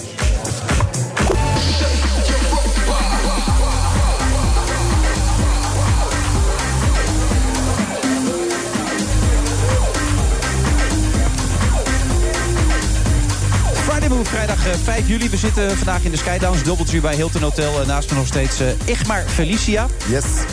Dus toen sprak je je vader. Je Ja. gaat naar Curaçao toe. Ja, ja. Je was verschrikkelijk boos. Ja. En hoe ging het toen? Eh, gek, als je met negen jaar niet ziet, is het niet een eh, spoorloos of vermist, nou, vermist niet, spoorloos fragment dat je elkaar weer in de armen valt eh, na zoveel jaar en dat weer helemaal leuk is. Dat is het absoluut niet. Nee, dat was heel gek. maar leg me even uit. Een vader die dan vertrekt bij een scheiding... en dan besluit ook om helemaal geen contact meer op te nemen. Ja. Wat was de verklaring daarvoor dan? Ja, die had hij zelf ook niet helemaal. Maar ehm, ja, het moeilijk leven gehad, denk ik. Negen jaar zomaar weggaan. Ik was ontzettend boos. Ik dacht, ik wil je nooit meer zien. En toen ben ik bij de radio gaan werken. En toen bij Slam ging het hartstikke goed. En toen dacht ik, ik wil waardering van alles en iedereen. En toen stonden we bij de radioring in de finale, weet ik nog. Ja. Gouden radioring. En toen dacht ik, als ik hem nu win, maakt het me eigenlijk nog geen reet uit. Al zouden we eh, een Nobelprijs winnen, wat ik niet eens kan. Ik wil eigenlijk de waardering van mijn vader. En toen dacht ik, ik ga hem opzoeken. En dat heb ik toen heel lang voorbereid. En uiteindelijk krijg je niet dat antwoord wat je wil. Maar dat was ook een antwoord. En toen kon je met hem leven. Nee, ik spreek hem nu één keer per jaar. Maar als hij het goede antwoord had gegeven, was het vaker geweest. Nou, ik denk dat als je elkaar zo lang niet hebt gezien, dan is het ook weer moeilijk oppakken. En ik denk dat het ook een beetje in zijn karakter zit. Dat hij, even niet, niet, eh, hij is niet heel erg van het veel contact houden. Dan vind ik het ook wel prima als we elkaar zo lang niet hebben gezien. Maar wat ik belangrijk vond, eh, dat we elkaar gewoon nog wel eh, gewoon goed zouden zien en spreken. En dat doen we nu één keer per jaar. Welk antwoord had je willen horen dan? Ja, het liefst, het liefst hoor je natuurlijk, ik heb je gemist, het spijt me, sorry. eh, ik, ik had zo graag het anders willen doen, eh, maar dat kreeg ik niet. Dat is heel jammer, maar goed, eh, het is wat het is op een gegeven moment. En Ja. kan ik nog steeds wel boos om worden hoor, maar ik heb het wel meer geaccepteerd, denk ik. Ja, maar hij kon niet uitleggen waarom je dat niet zo kon voelen. Nee, het bleef een heel vaag verhaal. Is hij Jehovah-getuige nog steeds? Bleef hij ook heel vaag over. Hij is er mijn hele leven lang geweest en vervolgens vroeg ik het hem en toen liet hij het midden. Dus ik denk ergens van niet. Oké. Vervelend. Als je dit hoort, Bernhard, hè, zoiets. Ja, dat is afschuwelijk. Ja. En je wil natuurlijk, eh, ik denk voor iedereen, maar zeker voor mannen, jonge mannen of oudere mannen die een carrière maken, is een van de mooiste dingen die je kunt hebben. Dat je vader zegt: Ik vind het fantastisch wat je doet en ik hou ook van je. Ja. Dat ook soort simpele dingen. En als dat ontbreekt, dat is vreselijk, lijkt me. Maar was het er wel toen hij nog thuis woonde dan? Die waardering voor jou en wie je was? En... Nee, ook niet zo. Nee. Oké, dus het Nee. zit gewoon niet in hem. Het is nooit... eh, nee, dat was er niet heel erg. Nee. Hij is vooral met zichzelf bezig. Ja, zo zou je het kunnen zeggen. Ja. Ja. Maar het is wel, de, de, de- wat ik wel moet zeggen is, de, boosheid is er minder hoor. Het is, ik denk nu gewoon, het is mijn vader. En ik heb een hele periode gehad, als je dan vraagt, dus je zei net over zuipen en drinken, roken. Ja, ik heb me afgezet tegen alles. Vanaf 17, toen hij weg was, toen heb ik gewoon, eh, vrienden van mij zeiden dat, dat het ooit nog redelijk goed met jou is gekomen, hadden we niet verwacht, nee. Nee, het is toch fijn dat het zo goed gaat nu? Ik ben er blij mee. Nou, vind ik leuk om te horen ook. Dankjewel. Ja. Daar gaan we het niet over hebben, Bernard, volgens mij. We gaan het over ma- oh, het gaat wel over macht en machtsvertoon. Ja. Wat, voor- wat voor vader zal Donald Trump nu zijn? Ook met het mannetje dat je dan ziet zitten soms bij die speeches en zo. Nou, dat, is, dat vind ik wel een goeie. Als je ziet die, eh, die relatie met zijn dochter en met zijn zoon en zijn schoonzoon en die andere zoon en dat kleine kind, jongetje. Ik geloof wel goed, eerlijk gezegd. Dus hij gedraagt zich, zullen we maar zeggen, zou niet hij, altijd. zou hij affectief kunnen zijn naar zijn kinderen, denk Nee, je? dat denk ik niet. Nee. Nee, dat denk ik niet. Het is wel rationeel en afstandelijk, Nou nee, en het is bovendien, eh, bij Donald Trump is het volgens mij Donald Trump first. Niet America first, maar hij, Ja. dat, dat, zie je in alles. Het is, het is zo... Heb jij je kinderen veel geknuffeld? Wat zeg je? Heb jij je kinderen geknuffeld veel? Of? Ja, zeker, natuurlijk. Ja, nou, ik heb maar één kinderen. Oh, je hebt je zoon alleen, David. Ja, dus. en twee kleinkinderen. Ja, hoor. Ja hoor, ik ben zeer knuffelig. En als je hem ziet, knuffel je hem nog steeds? dan? Tuurlijk. Ja? Ja, tuurlijk. Ja. Dat is goed. Ja, Ja. ja. we, zijn, echt heel goed met elkaar. En naar mijn idee ook altijd geweest. Dus eh, Goed om te horen. Dan dat machtsvertoon wat hij van de week heeft laten zien. ja, dat was heel gek. Nou, dat was wel heel pijnlijk. Ehm, ze vierden de Nationale Feestdag. Dus dat is de onafhankelijkheidsdag van Amerika. Toen in, wat was het, 1873 of 83... de onafhankelijkheid tegen Engeland was bereikt... en het een onafhankelijk Dat land vraag werd. je mij, eh, Vorig jaar vraag ja, want jij weet die dingen altijd. Ja, ik zou Voor- zeggen 1873, maar... voor, ik ga nee, ik geloof dat hij toen begon. Maar acht, dat heeft nee, acht jaar geduurd. Maar in elk geval, eh, dat vieren ze altijd traditioneel... op een hele prettige, vriendelijke, familiale manier. Zoals wij nu, nee, maar ook. Eh, ouders en kinderen die, ah, die, hand, die met de armen over elkaar heen naar het vuurwerk gaan kijken. Mensen die met elkaar barbecuen. Buurten die dingen organiseren. Ja. Het is een heel vriendelijk feest. En Family wat- idee, gewoon gezellig. Nee, en wat hij dus heeft gedaan, is er een militair eh, eh, feest van gemaakt. Wat heel gek was. Dus hij heeft een tribune laten neerzetten voor het Lincoln Memorial. Dat is ook al vreemd. Eh, en eh, het draaide allemaal om hemzelf, een toespraak die hij hield. Daar heeft hij publiek uitgenodigd. Maar dat waren alleen maar republikeinen en heel veel mensen tegen betaling. Eh, Tegen betaling? ja, een heleboel kaartjes zijn verkocht. En uiteindelijk konden ze ze niet allemaal kwijt. En toen zijn republikeinse congresleden nog als gekken eh, kennissen gaan bellen. Oh, hij ik heb een gratis kaartje voor je. God, straf meteen, het regent heel hard. Dat, is Ja, wel- ja, dat ja, vind ik nee, goed. maar, maar, Ja. dan, maar dan toch. En dan stonden er tanks, een paar maar. Hij had eh, liever een hele, eh, zo'n hele batterij gehad, zoals in, in, in Frankrijk. Waar die Daar was hij door geïnspireerd geraakt, hè, door Macron. Ja, door Macron. Omdat de, de Fransen hebben op de, de 14e juli hun nationale feestdag. En 14 er is altijd- juillet. Oh ja, 14 juillet. En er is, altijd, een, er is altijd een militaire par- parade. En ehm, eh, dat vond, daar was hij in 2007. Die vond hij zo prachtig, zei hij wil ik ook. Dus hij heeft ook allerlei dingen geboden. Vliegtuigen die eh, eh, ze moesten stunt vliegen in de lucht. De Air Force One, zijn, zijn, eh, zijn transport waar hij normaal in reist. Dat moest overkomen. En hij hield een toespraak. En dat was, had, ging heel erg over strijdkrachten. En strijdkrachten horen niet op die dag. Die Nee. passen niet in het, in het Dat was verhaal gewoon van die... een, een soort, soort propagandaspeech al, hè? Voor de ja, volgende het- verkiezingen. hij was, ja, precies. Hij was gewoon Maar is hij nu de eerste die dit zo heeft? Want dit is al Ja, jaren dit is nog nooit zo vertoond. Dit is nog nooit zo gebeurd. Nee, dit is nog nooit zo vertoond. Echt, dit is de eerste keer. En hij heeft er inderdaad, wat jij zegt, Wilfred... Ja. Hij heeft gewoon een... eh, dat mag toch een eigenlijk niet? campagne, ja, dat is de vraag. Mag het, mag het? Hij is de opperbevelhebber van de strijdkrachten. Dus hij roept, ik wil zeven straaljagers zien, dan komen ze. Ja. Ehm, en als hij zegt, ik wil een paar tanks in de straat, dan komen ze ook. Overigens waren, eh, de, er zijn een heleboel stafchefs, hè, maar die van het leger, de luchtmacht en de marine, die waren er niet in het publiek. Alleen hun chef. Er is één die is de baas. Dus ik, ik denk dat dat ook een soort principiële afwijzing was, hoor. Want daar gaan wij niet bij. Ons, onze strijdkrachten zijn hier niet voor. Nee, maar uiteindelijk gaat hij gewoon lekker zijn eigen gang. En niemand eh, kan hem tegenhouden. Hè? Dat is een beetje wat je ziet, toch? Ja, nou ja, dat is, dat is gebeurd. En het was ook een, een echt een, een partijdugfeest. Want het publiek dat daarop afkwam, dat waren allemaal republikeinen en democraten en een heleboel andere mensen. Die Normaal gesproken zitten die door elkaar heen. ja, en natuurlijk. voor natuurlijk. En in de andere steden in de Verenigde Staten, daar is het New York en Los Angeles en Miami, noem maar op. Daar is het traditioneel gedaan met vuurwerk en families samen op een grasveldje met picknick en, en barbecue. Dus daar is dat eh, heel anders gegaan. Maar in, in Washington was het pijnlijk. En bovendien, die toespraak, dat was ook wel koddig. Dan maakte hij een paar krankzinnige fouten. Hij zei bijvoorbeeld dat in die oorlog... jij hebt inmiddels het jaartal opgezocht. Oh, dat zou ik opzoeken? Independence Day, hè? Ik denk, ik denk dat, die, dat dat was in, in eh, 1883. Maar hoe dan ook. Hij zei op het moment dat dat gebeurde... waren onze strijdkrachten al geweldig en al paraat. En, we hadden, en toen heeft de landmacht, zei hij... de vliegvelden veilig gemaakt. In 1883. Ach, ja, ja. Vliegvelden. Die, die waren er natuurlijk niet. Dus, Ja, ja, dus ja. de- natuurlijk niet. Amerikaanse onafhankelijkheidsverklaring op En hij 4 juli zei- 1776. Ja, nee, toen begon het. Ja, precies. Dat, toen is het onafhankelijk en daarna... Maar hoe reageren de Amerikanen hierop? Dat die Ja, er één is daar, met ja, 4 ook, ja dat is vervelend. Dat is heel goed. Dit, dit is nu precies wat er daar aan de hand is. Dit, dit, dit is een splijtswam voortdurend. De meerderheid van het volk, denk ik, steunt nog steeds eh, Trump. Daar is niet zoveel twijfel over. Maar de, de, de hardheid tussen hem en zijn voorstelling van zaken... en dit beeld, dit zelfbeeld van... Hij heeft in de aankondiging van dit geheel eh, geweigerd om te zeggen wat het kost. En hij zegt het wordt een fantastisch feest. Ja, het is heel duur, maar je krijgt er heel veel voor terug. En vergeet niet, je hebt mij. Zo heeft hij het aangekondigd een paar weken geleden. Dat is niet te geloven. Nee, dus nou, daar is niet iedereen gelukkig mee. Een heleboel mensen wel. Daar hebben we het hier wel vaak aan tafel over gehad. Maar een heleboel mensen ook niet. Maar is dat misschien ook wel de stijl waar we naartoe gaan met alle politici? Ik had dan afgelopen zondag Thierry Baudet in de uitzending. Ja. Die heeft er natuurlijk ook een klein handje van. Hè? Door zo nu dan dingen te roepen die wat extremer zijn. Maar het lijkt wel dat die stijl voor heel veel mensen toch aanspreekt. Ja, nou ja, dat is waar. Of is dat alleen in Amerika, denk je? Hans? Nee, nou ja, maar gelukkig is... Ik, ik denk niet dat Thierry Baudet kan tippen aan wat Donald Trump op dit punt voor elkaar krijgt aan, aan eh, dus aandacht. een belangrijk verschil dat, dat, dat Trump zich als zakenman natuurlijk al had bewezen. En natuurlijk al heel veel bereikt had Ja. in zijn carrière. Ja, nou ja. En hij een stuk jonger is ook. Ja, dat is waar. En, en, en Trump strooit niet met Latijnse citaten. Nee. Eh, om het zo maar te zeggen. Eh, maar het is een hele wonderlijke stijl. En nogmaals, het militariseren van een nationale feestdag...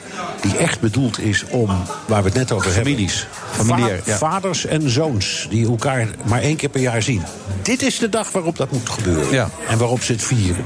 En om daar dan tanks en vliegtuigen bij in te zetten... dat is krankzinnig. En, en ook heel Hoe wordt het volgend jaar dan? Wat gaat er volgend jaar dat zo. was een verschrikkelijk leuke tweet gisteren van iemand die zei...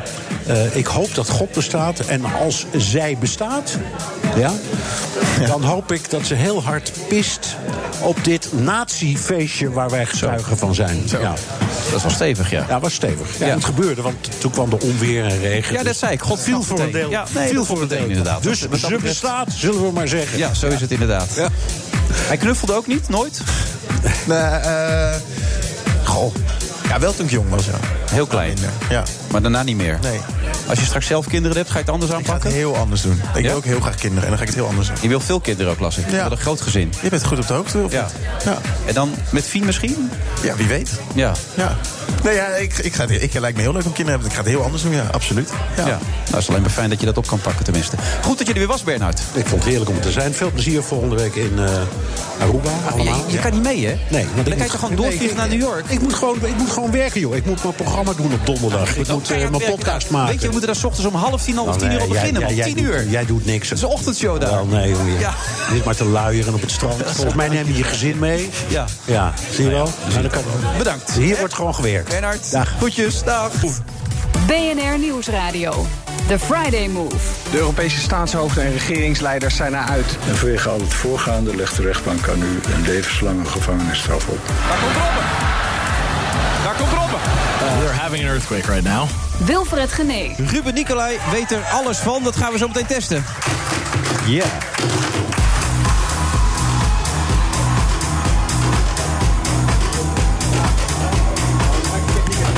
We zitten alweer in het laatste half uur van de Sky Lounge. eh, de Friday Move.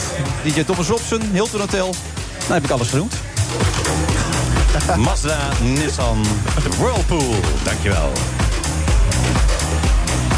En die groenten, moet je die groenten niet noemen? Of je boek? Nee, die heb ik niet meer op dit moment. Ik ben nu bezig met andere zaken. Ruben Nicolai. Onderbroeken. Wat wel leuk. Onderbroeken. Onderbroeken hebben we zeker nog wel. Naast me Igmar Felicia. En inmiddels aangeschoven Ruben Nicolai. Nou, zo toevallig, eh, Ruben. Eh, Eh Igmar eh, zou drie mensen noemen die niet zichzelf zijn op tv. Och, en het eerste ja. wat hij zei is Ruben Nicolai. Nee, dat dat vind ik ik zo leuk dat jij nu toevallig bent. dat, ja, dat kan geen toeval zijn. Zo Dat- nep die Ruben, hè? Nee. Ik heb het gevoel dat jij vragen van de redactie aan het afwerken bent. Ja, dat ben ik zeker, ja. Het staat hier. Is niet zichzelf Ruben Nicolai. Ja. Maar je zou er wel drie noemen. Ja. Ja, ik denk niet dat ik erop ga komen. Nee. Ja, ik zie je nu een beetje boos en teleurgesteld naar me kijken. Maar, Nee, ik- maar het is natuurlijk heel apart dat jij aan het begin van deze Ja, uitzending dat weet ik zegt wel. Ja. dat er heel veel mensen niet zichzelf zijn Ja. in het tv-vak. En toen dacht ik ergens noem er midden drie. verhaal... is het aan mij om als 28-jarige pikkie dat soort zitten nu te gaan roepen? Dus eigenlijk vind je het helemaal niet. Dus dat eigenlijk vindt dat ik iedereen zichzelf. Ja, je vindt het wel, maar je durft het niet te zeggen. Ja, je dat- durft geen namen ja, te noemen. Ja, daar ben ik heel eerlijk in. Wil jij namen noemen? Zou jij iemand eh, kunnen aanwijzen waarvan je zegt... Die niet zichzelf is. Ja, die is niet zichzelf op tv. Ik denk dat heel veel mensen niet weten dat ze niet zichzelf zijn. Dus even nadenken over. Nou, ik denk dat heel veel, juist van jouw leeftijd... nog heel veel tv maken met hun vrienden in hun achterhoofd op dat moment. En dan denk ik, oh nee, laat ik dat nog maar niet zeggen. Laat ik Ja. dat ook maar niet doen. Maar dat doet, Ruben, dat doet eh, Igmar nu natuurlijk op dit moment ook al. Die zit nu al na Precies. Nou, Precies. ik, En ben, ik, je- dat durf ik te zeggen. Ik kan soms wel nog ergens wel een klein beetje met een rem erop zitten. Ik denk, ja, Ja. dat wel, moet ik wel of niet zeggen. Dat durf Heb ik nooit last En dan kijk je Nee, naar het werk van Gené. Ja, oh, zo kan het ook. Ja. Ja. Nee, maar ik heb nu op dit moment. eh, Ik ik heb er niet eens over na moeten denken. Maar ik kan er wel even over nadenken. Wie, nou, wat jij zegt over die jonge mensen. Die zijn inderdaad alleen maar. Wat ik zo grappig aan jonge mensen vind. Ook als je nu kijkt op, op, op LinkedIn en zo. Die zijn ook allemaal CEO Ja. en CFO van hun eigen bedrijf. Die, die willen gelijk iets ophouden. Iets, iets hoog houden wat er helemaal niet is. Die hebben dan gewoon een eenmanszaak. En dan staat er bij CEO dit. En die willen dan gelijk connectie maken en zo. En dan zit ik Ja, maar dat is toch ook met, met Instagram. En eh, kijk, ik zit zelf op Instagram. Ik vind het leuk. En ik moet zeggen dat het verslavender werkt dan je zelf wil. Maar daar zit ook een hoop mensen. Dus ik denk, ja, het is net niet, het is net niet helemaal echt. Het is ook niet wat je allemaal met die likes bezig met die volgers. Maar en Nee, dat vind ben ik dus zeer met je eens. Toch? Want die, de, bijvoorbeeld de vraag... Dus hè, je post een foto van je koffie... Dan, En zonder te schamen. Eh, en dan eh, vraag je dan... Oh, ik drink lekker koffie. Hoe drinken jullie graag Dat. je koffie? Ja. Ja. Die vraag, Ja. eh, daar zit geen interesse in. Nee, want het boeit je niet. Nee, maar het eh, ding pak je beter op als je interactie hebt met je followers, Ja. toch? En Ja. moet je dat dan willen? Moet je daar mee willen gaan? Nou, dat blijf ik ook altijd afvragen of ik dat wel of niet wil. Is Art Royakkers zichzelf? Goh, jij wil zo graag een naam bij mij horen. Nee, nee, maar ik ga even gewoon eens testen. Wat, wat voor jou dan een graadmeter is of iemand zichzelf is. Is Art Royakkers zichzelf? Nou, ik ken Art Royakkers niet daarbuiten, dus dan vind ik het moeilijk te zeggen. Dat weet ik niet. Wat is jouw indruk? Maar hij zou, bed- bedoel je, ook meer kunnen laten zien van zich. Maar daar hadden jullie het toch vorige uur ook over? Dat je veel van jezelf laat zien? Nou ja, op een gegeven moment. eh, als je nou de situatie. Ik vind het leuk als ik van een presentator op tv ook veel weet erachter. Ik hoef niet per se alles te weten, want ik ben zelf ook niet per se... eh, ik hoef niet per se eh, te weten met wie je thuis allemaal bent... en dat soort vreemdgevallen heb ik allemaal heel ik weinig zeggen, mee. want dat is echt Maar- wel van nu. Dat was vroeger toch echt niet? Ik bedoel, eh, als je Willem thuis... Oebersel bedoel je nu? Wat zeg je? Je be- Nee, nee, maar ik dacht nee, maar, bedoelde, dat, maar- dat maakt me niet zoveel uit. Maar ik vind het wel leuk om te weten wat iemands mening over iets is. Hoe iemand erover denkt. Over, ik hoef niet te weten wat, wat Ruben nu allemaal thuis doet. Maar ik vind het wel leuk om zijn mening over dingen te horen. Dat hij gelijk snel daar iets over kan zeggen. Jo- Jos Brink die presenteerde programma's die door 38 miljoen mensen werden bekeken. En mensen wisten niet eens dat hij eh, eh, Nee, homoseksueel dat, was. dat wisten ze wel, toch? Sommigen. Nee. Ja, jij. Nee, dat, maar zijn vriend eh, zijn Sanders, Frank Sanders was hartstikke bekend. Iedereen kende Frank Sanders. Oké, bij wijze van spreken. Ja, dus dat komt niet helemaal uit. Jij bent er trouwens een meester in schieten er binnen. Jij laat niks van jezelf zien. Nee, daar dacht ik Dat, ook wel, ja. eh, daar ben ik sinds een tijdje wel van terug. Vind ik een... een, een, een eh, Jij bent nu een open boek voor jezelf. Nou, een open tijdschrift. Nee, maar jij laat echt heel weinig van jezelf zien. Nou, vind ik echt niet. Eh, dat was ik in het begin heel erg. Ik weet nog dat, eh, dat ik aan het draaien was voor BNN. En dat ik toen hoorde, jij zit vanavond in Boulevard... dat eh, je vriendin zwanger is. Nou, ik heb niet meer gedraaid. Ik was helemaal in paniek. Had ik, ja. Ik heb eh, tot aan mijn hoogste touwtje getrokken om dat eruit te halen. Eh, dat is toen nog gelukt. nieuws. I know, het is belachelijk. Maar ik was gewoon helemaal in paniek. Dat, vroeger was ik echt panisch. eh, om dingen te laten zien. Nou, inmiddels heb ik ook heus wel over de scheiding gesproken, over mijn kinderen. Ik vind, mijn kinderen mogen het zelf bepalen. Als zij over een tijdje zeggen, ik wil helemaal niet in de, in de aandacht staan... dan moeten ze wel die kans hebben. En als ik ze al naar 100.000 rode lopers heb meegenomen... dan hebben ze die kans niet meer. Dus dat doe ik niet. En daar praat ik ook, eh, ja... Natuurlijk de vrolijke wel, ja. anekdotes wel, maar, maar niet, daar praat ik minder over. Maar, Maar hoe is het dan om een programma als Boulevard te presenteren? Waar natuurlijk veel van dat soort dingen besproken worden. Zeker. Nou, dat was ook eh, toen ik de vraag kreeg. Toen dacht ik ook, we- we- we- heb je de goede Ruben? Is het, eh, Ja. Weet je het zeker? Nou ja, ik, en dat was ook de mening van diverse mensen, diverse kenners. Omdat het belachelijk was dat ik dat zou gaan presenteren. Want iemand die zo weinig vertelt over zichzelf... dat hij uh, notabene boulevard gaat doen. Maar... eh, en ik ben opgeschoven naar meer over mezelf vertellen. En Boulevard is ook een beetje opgeschoven naar eh, als Minder, het minder roddelen. En nou, als het gecheckt is, Ja. en, dan, dan brengen we het. Als we een ja, het klopt van een management hebben, dan wordt het gebracht. Dus ja, dan, dan is er niet meer zoveel reden om nee te zeggen. Ja, in politiek, want ik, ik liet even de naam Umberto van, want ik dacht dat jullie die kant op wilden, maar dat was niet zo. Maar eh, de, de eerste situatie met Umberto, met Diana Straks destijds, dat is bij jullie gewoon genegeerd. Was dat eh, van bovenaf? Hoe ja, dat dat heb ik eh, nog wel gemist. Maar dat. eh, kijk, ik denk dat elk programma, jij ook, eh, met programma's bepaalde mensen een hand boven het hoofd houdt. En dan kunnen we heel erg eerlijk eh, doen van nee, nee, dat zullen we nooit doen. Maar dat is nou eenmaal zo. En je wil ook collega's, wil je niet, zoals laatst eh, volledig verkeerd werd geïnterpreteerd dat wij Olcay Olcay. bijvoorbeeld een hak zouden willen zetten. Ja, wat was de gedachte achter dat onderwerp dan? tegenovergestelde was waar. Ik had een, samen met Lu- Luc een plan voorbereid voor dat gesprek. Ja.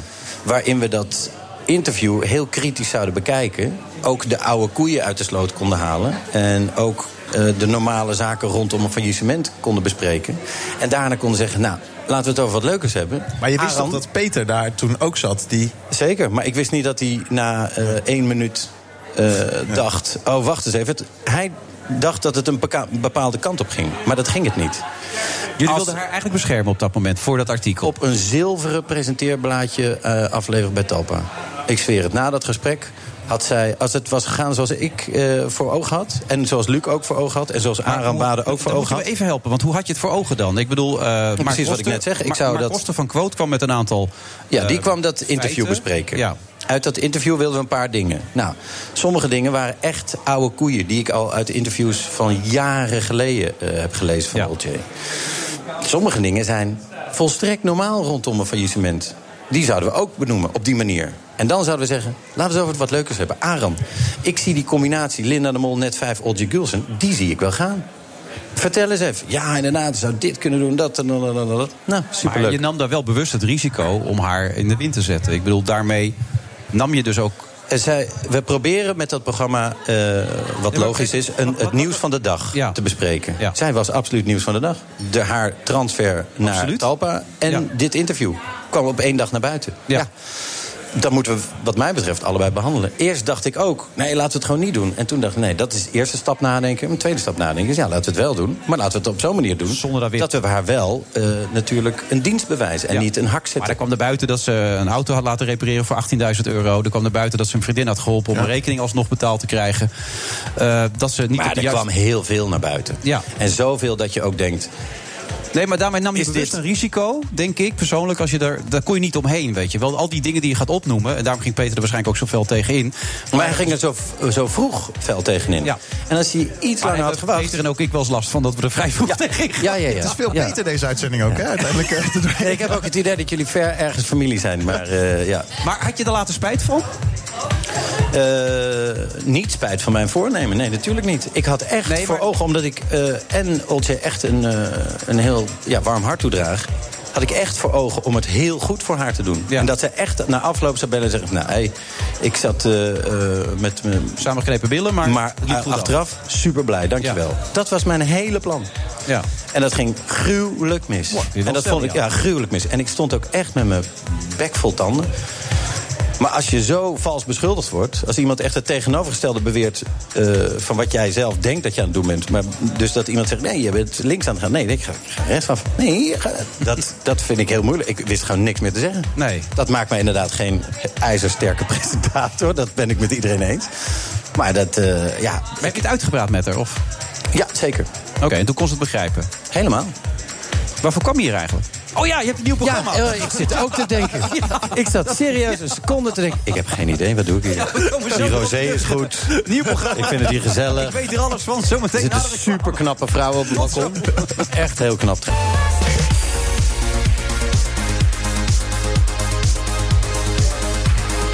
We zitten in de absolute slotfase van deze uitzending. Friday Move, vrijdag 5 juli. We zitten nog steeds in de Skylands, Doubletree bij Hilton Hotel. Het zou ook gek zijn als je opeens tijdens een uitzending ergens anders terechtkomt. Maar Ja. dat geldt er zijn. En we zitten zo gezellig te kletsen. Het is jammer dat er de hele tijd een Ja, radioprogramma erheen wordt gemaakt. Ruben Nicolai zit er nog steeds hier, gelukkig maar. Maar waarom ook weer? Igmar Felicia. En ik moet Ook wel nog. zeggen, het, het, het zie je wel eh, trouwens, eh, Ruben, dat je dat nog even terughaalt. Want ik merkte wel dat je dat bij je zat, toch? Met dat programma, wat er gebeurd is met Boulevard en Old Jay. Zeker, zeker, zeker. Nee, want ik, eh, ik vind het ook heel jammer als ik verkeerd word ingeschat. eh, voor, het, eh, voor het grote publiek natuurlijk. Ja. Maar dat is Je één ding. matenaar een beetje gezien. Terwijl dat nee, nee, maar, dat, maar dat, dat is één ding. En dat, weet je, dat gebeurt nou eenmaal. En dat heb je altijd. Eh, als je op die manier presenteert, dan vindt de helft het vreselijk... en de andere helft vindt het oké. Dus dat maakt niet veel uit. Maar als je echte collega's ook denken, daardoor, door die uitzending... hé, hey, eh, lekker. Eh, deed, het, eh, deed, dat rug, eh, deed die rug pijn aan je mes? Weet je, dat je dat soort... Nee, nee, nee, dat was helemaal niet... dat je echt moet gaan verdedigen. Ja, dat vond ik wel echt... vond ik heel jammer. Heel jammer. Bij deze. Ik weet er alles van. 8 juli, elke werkdag om 8 uur. Ja, de pauze van eh, GTST. Het is het eh Corvée-tijdslot. Ja. Eh, maar, nee ja, het is... Nou, afgezet tegen Boulevard. Heerlijk om met onbekende Nederlanders te werken. Geen ego's, geen lange tenen.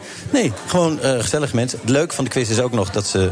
Die mensen, als ze niet zich laten uitbetalen... zijn ze er maandag tot en met vrijdag. Oh, dus je, ja. je bent echt... Je leert ze echt kennen. Je kan ook Ja. echt na, op dag drie zeggen... oh ja, maar jij vindt altijd toch dit leuk. Eh, Maar leg de quiz even uit dan. ja, dat eh, in de, ja, helemaal gelijk. Een goed idee, zegt John altijd. John de Mol in één zin. Oh, perfect. Nee, dat is bij dit programma onmogelijk. Oh, oké. Dat is Nou, is onmogelijk. Nou, het wordt een hele lange zin. Oké, dit programma gaat over...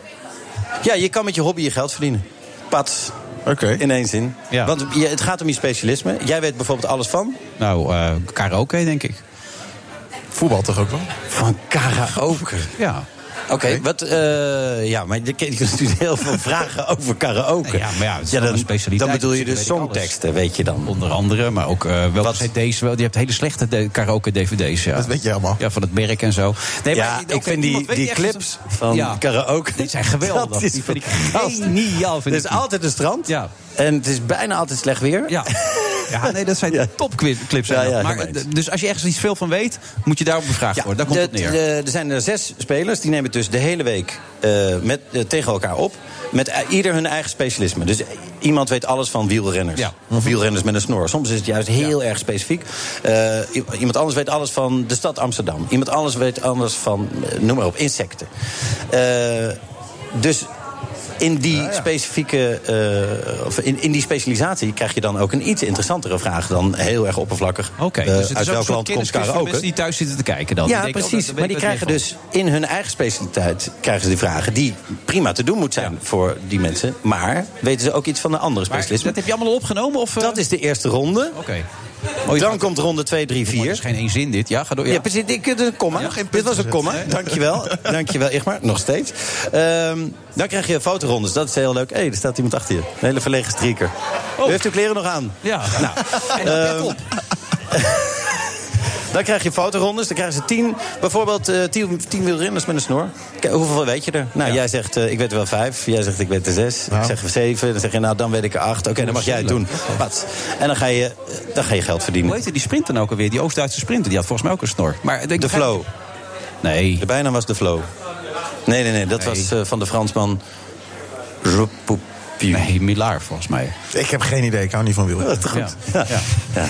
En dan, eh, nou, maar het is gewoon een heel leuk spelletje. Ik merk dat ik eh, als presentator, terwijl ik soms de vragen wel echt weet, dat ik gewoon zo zit en. Ja, dat is goed. Oh, wacht, ik ben aan het presenteren. En dan, eh, ja, ik, je speelt echt mee met Maar spelletje. ze zijn snel. allemaal opgenomen. Jij gaat nu lekker op vakantie. Je kan ze de komende week gaan bekijken. Nou, lekker op vakantie, dat niet echt. Maar eh, ik heb een paar dagen even rust, ja. Ja, hoezo niet lekker op vakantie dan? Nou, we gaan eh, ook weer beginnen binnenkort met een ander programma. En dat mag je niet vertellen. Nee, Waarom niet? dat is een geheim programma. Echt waar? Ja. Heet het ook zo, geheim programma? Nee, het heet zeker niet geheim. Heb je een tipje of een nou. hintje of een... eh, Ja, Wilfred doet er aan mee, maar dat is nog geheim. Oh. Oh. Nou, heb jij een tip dan? Of een hint? Nee, het gaat om eh, een programma waar eh, mensen, beroemdheden, gemaskerd eh, gaan optreden. Oh, met Gerard Joling, toch? Precies die. Ja, leuk. Ik ben gevraagd voor Ranking the Stars, maar ik heb nee gezegd. Waarom? Dat is nu ook bij RTL, hè? Is toch leuk? Ja, Ja, maar, maar Hoe- ja, Nou, dan ga je dat- zitten zuipen en dan ga je allemaal dingen over Ja. elkaar roepen. Dat... ik heb, ook, eh, ik heb ook nee gezegd, maar dat, eh, ik, ben, ik ben er al een keer geweest. Dus ik vind, ja, ja. dit moet je niet herhalen. versie hebben ze gezegd bij RTL, dat is anders. Maar ik vind dat jij bij uitstek Nou, hier eigenlijk aan mee zou moeten wat doen. doe je dan ermee winnen? Niks. Helemaal Nee, maar het is wel heel leuk om naar te kijken. niet altijd voor eigen gewin. Nee, maar ik bedoel, wat schiet ik ermee op? nee, ja, Ik kan nogmaals, dat die harde, gemene, pedante presentator dat imago in stand houden. Voor je het weet. Gaan ze je lief vinden? Nou, dat moet ik niet hebben. Dat kan nooit de bedoeling zijn. Dit is een bij uitstek programma waar mensen je heel snel niet lief vinden. Nee, maar dat doe ik je altijd al. Andere Dus mensen continu de maat mag nemen. Maar eh, is hij zichzelf, Igmar? Want je, je werkt ook wel bij Boulevard nu dan, toch? Eh, ja. Nou, nu al een tijdje niet meer, maar ik heb veel met Ruben gewerkt. Zeker. Ja, Is hij ja, ja. Ja, ja. En eh, meer en meer. Je bent ook natuurlijk een jonge gozer. En je denkt heel erg goed na. En je weegt je woorden. Je zal niet snel iets stoms zeggen of iets heel onaardigs. Maar, eh, wacht maar. Dat komt wel. Dat gaat komen? Dankjewel. Alsof dat geruststellend is.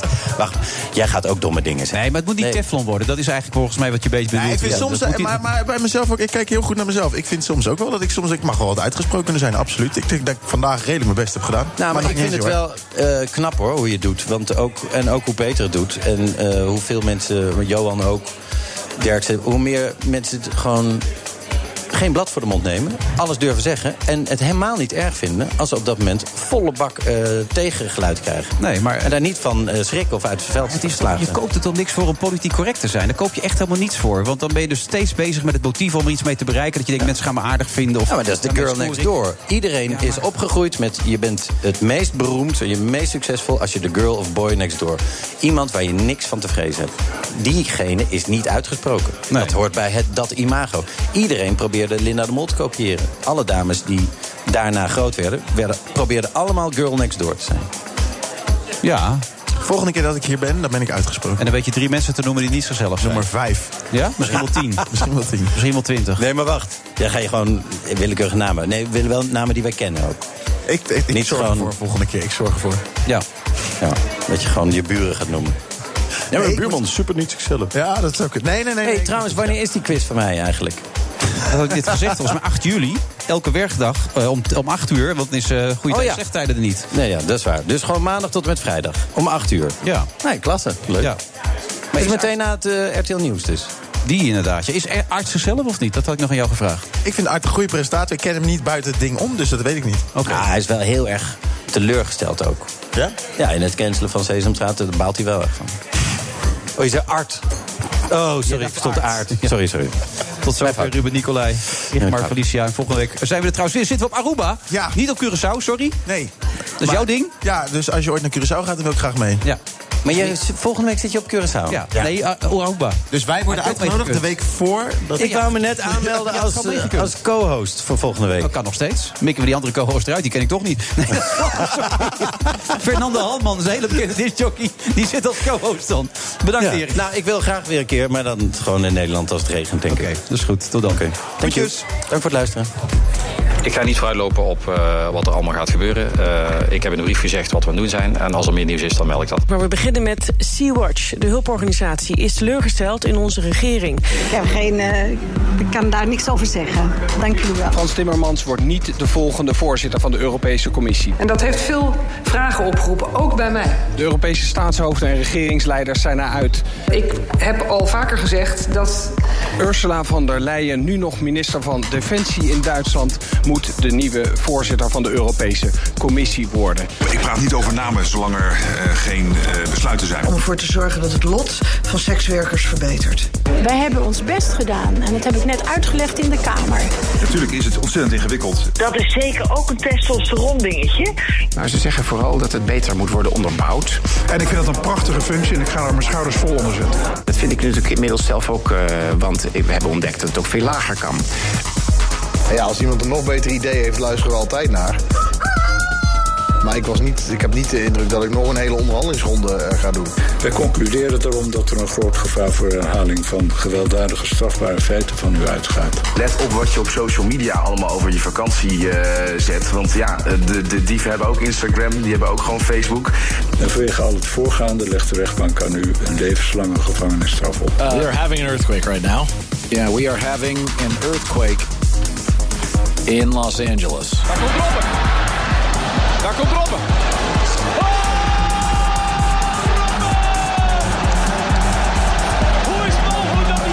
Maar wij zijn met name heel blij omdat het een, we hadden echt een lange adem nodig voor dit proces. Het hele onderzoek heeft jaren geduurd. En dat zij depressie en psychische schade overgehouden hebben aan de Belastingdienst. I see it as a political meltdown. Uh, en uh, ja, op die manier uh, zet ze eigenlijk uh, bewoners en de Kamer buitenspel. TUI en Aruba zijn trotse sponsors van de Friday Move. Ook Bas van Werven vind je in de BNR-app. Ja, je kunt live naar mij en Iwan luisteren tijdens de ochtendspits. Je krijgt een melding van Breaking News. En niet alleen onze podcast Ochtendnieuws, maar alle BNR-podcasts vind je in de app. Download nu de gratis BNR-app en blijf scherp.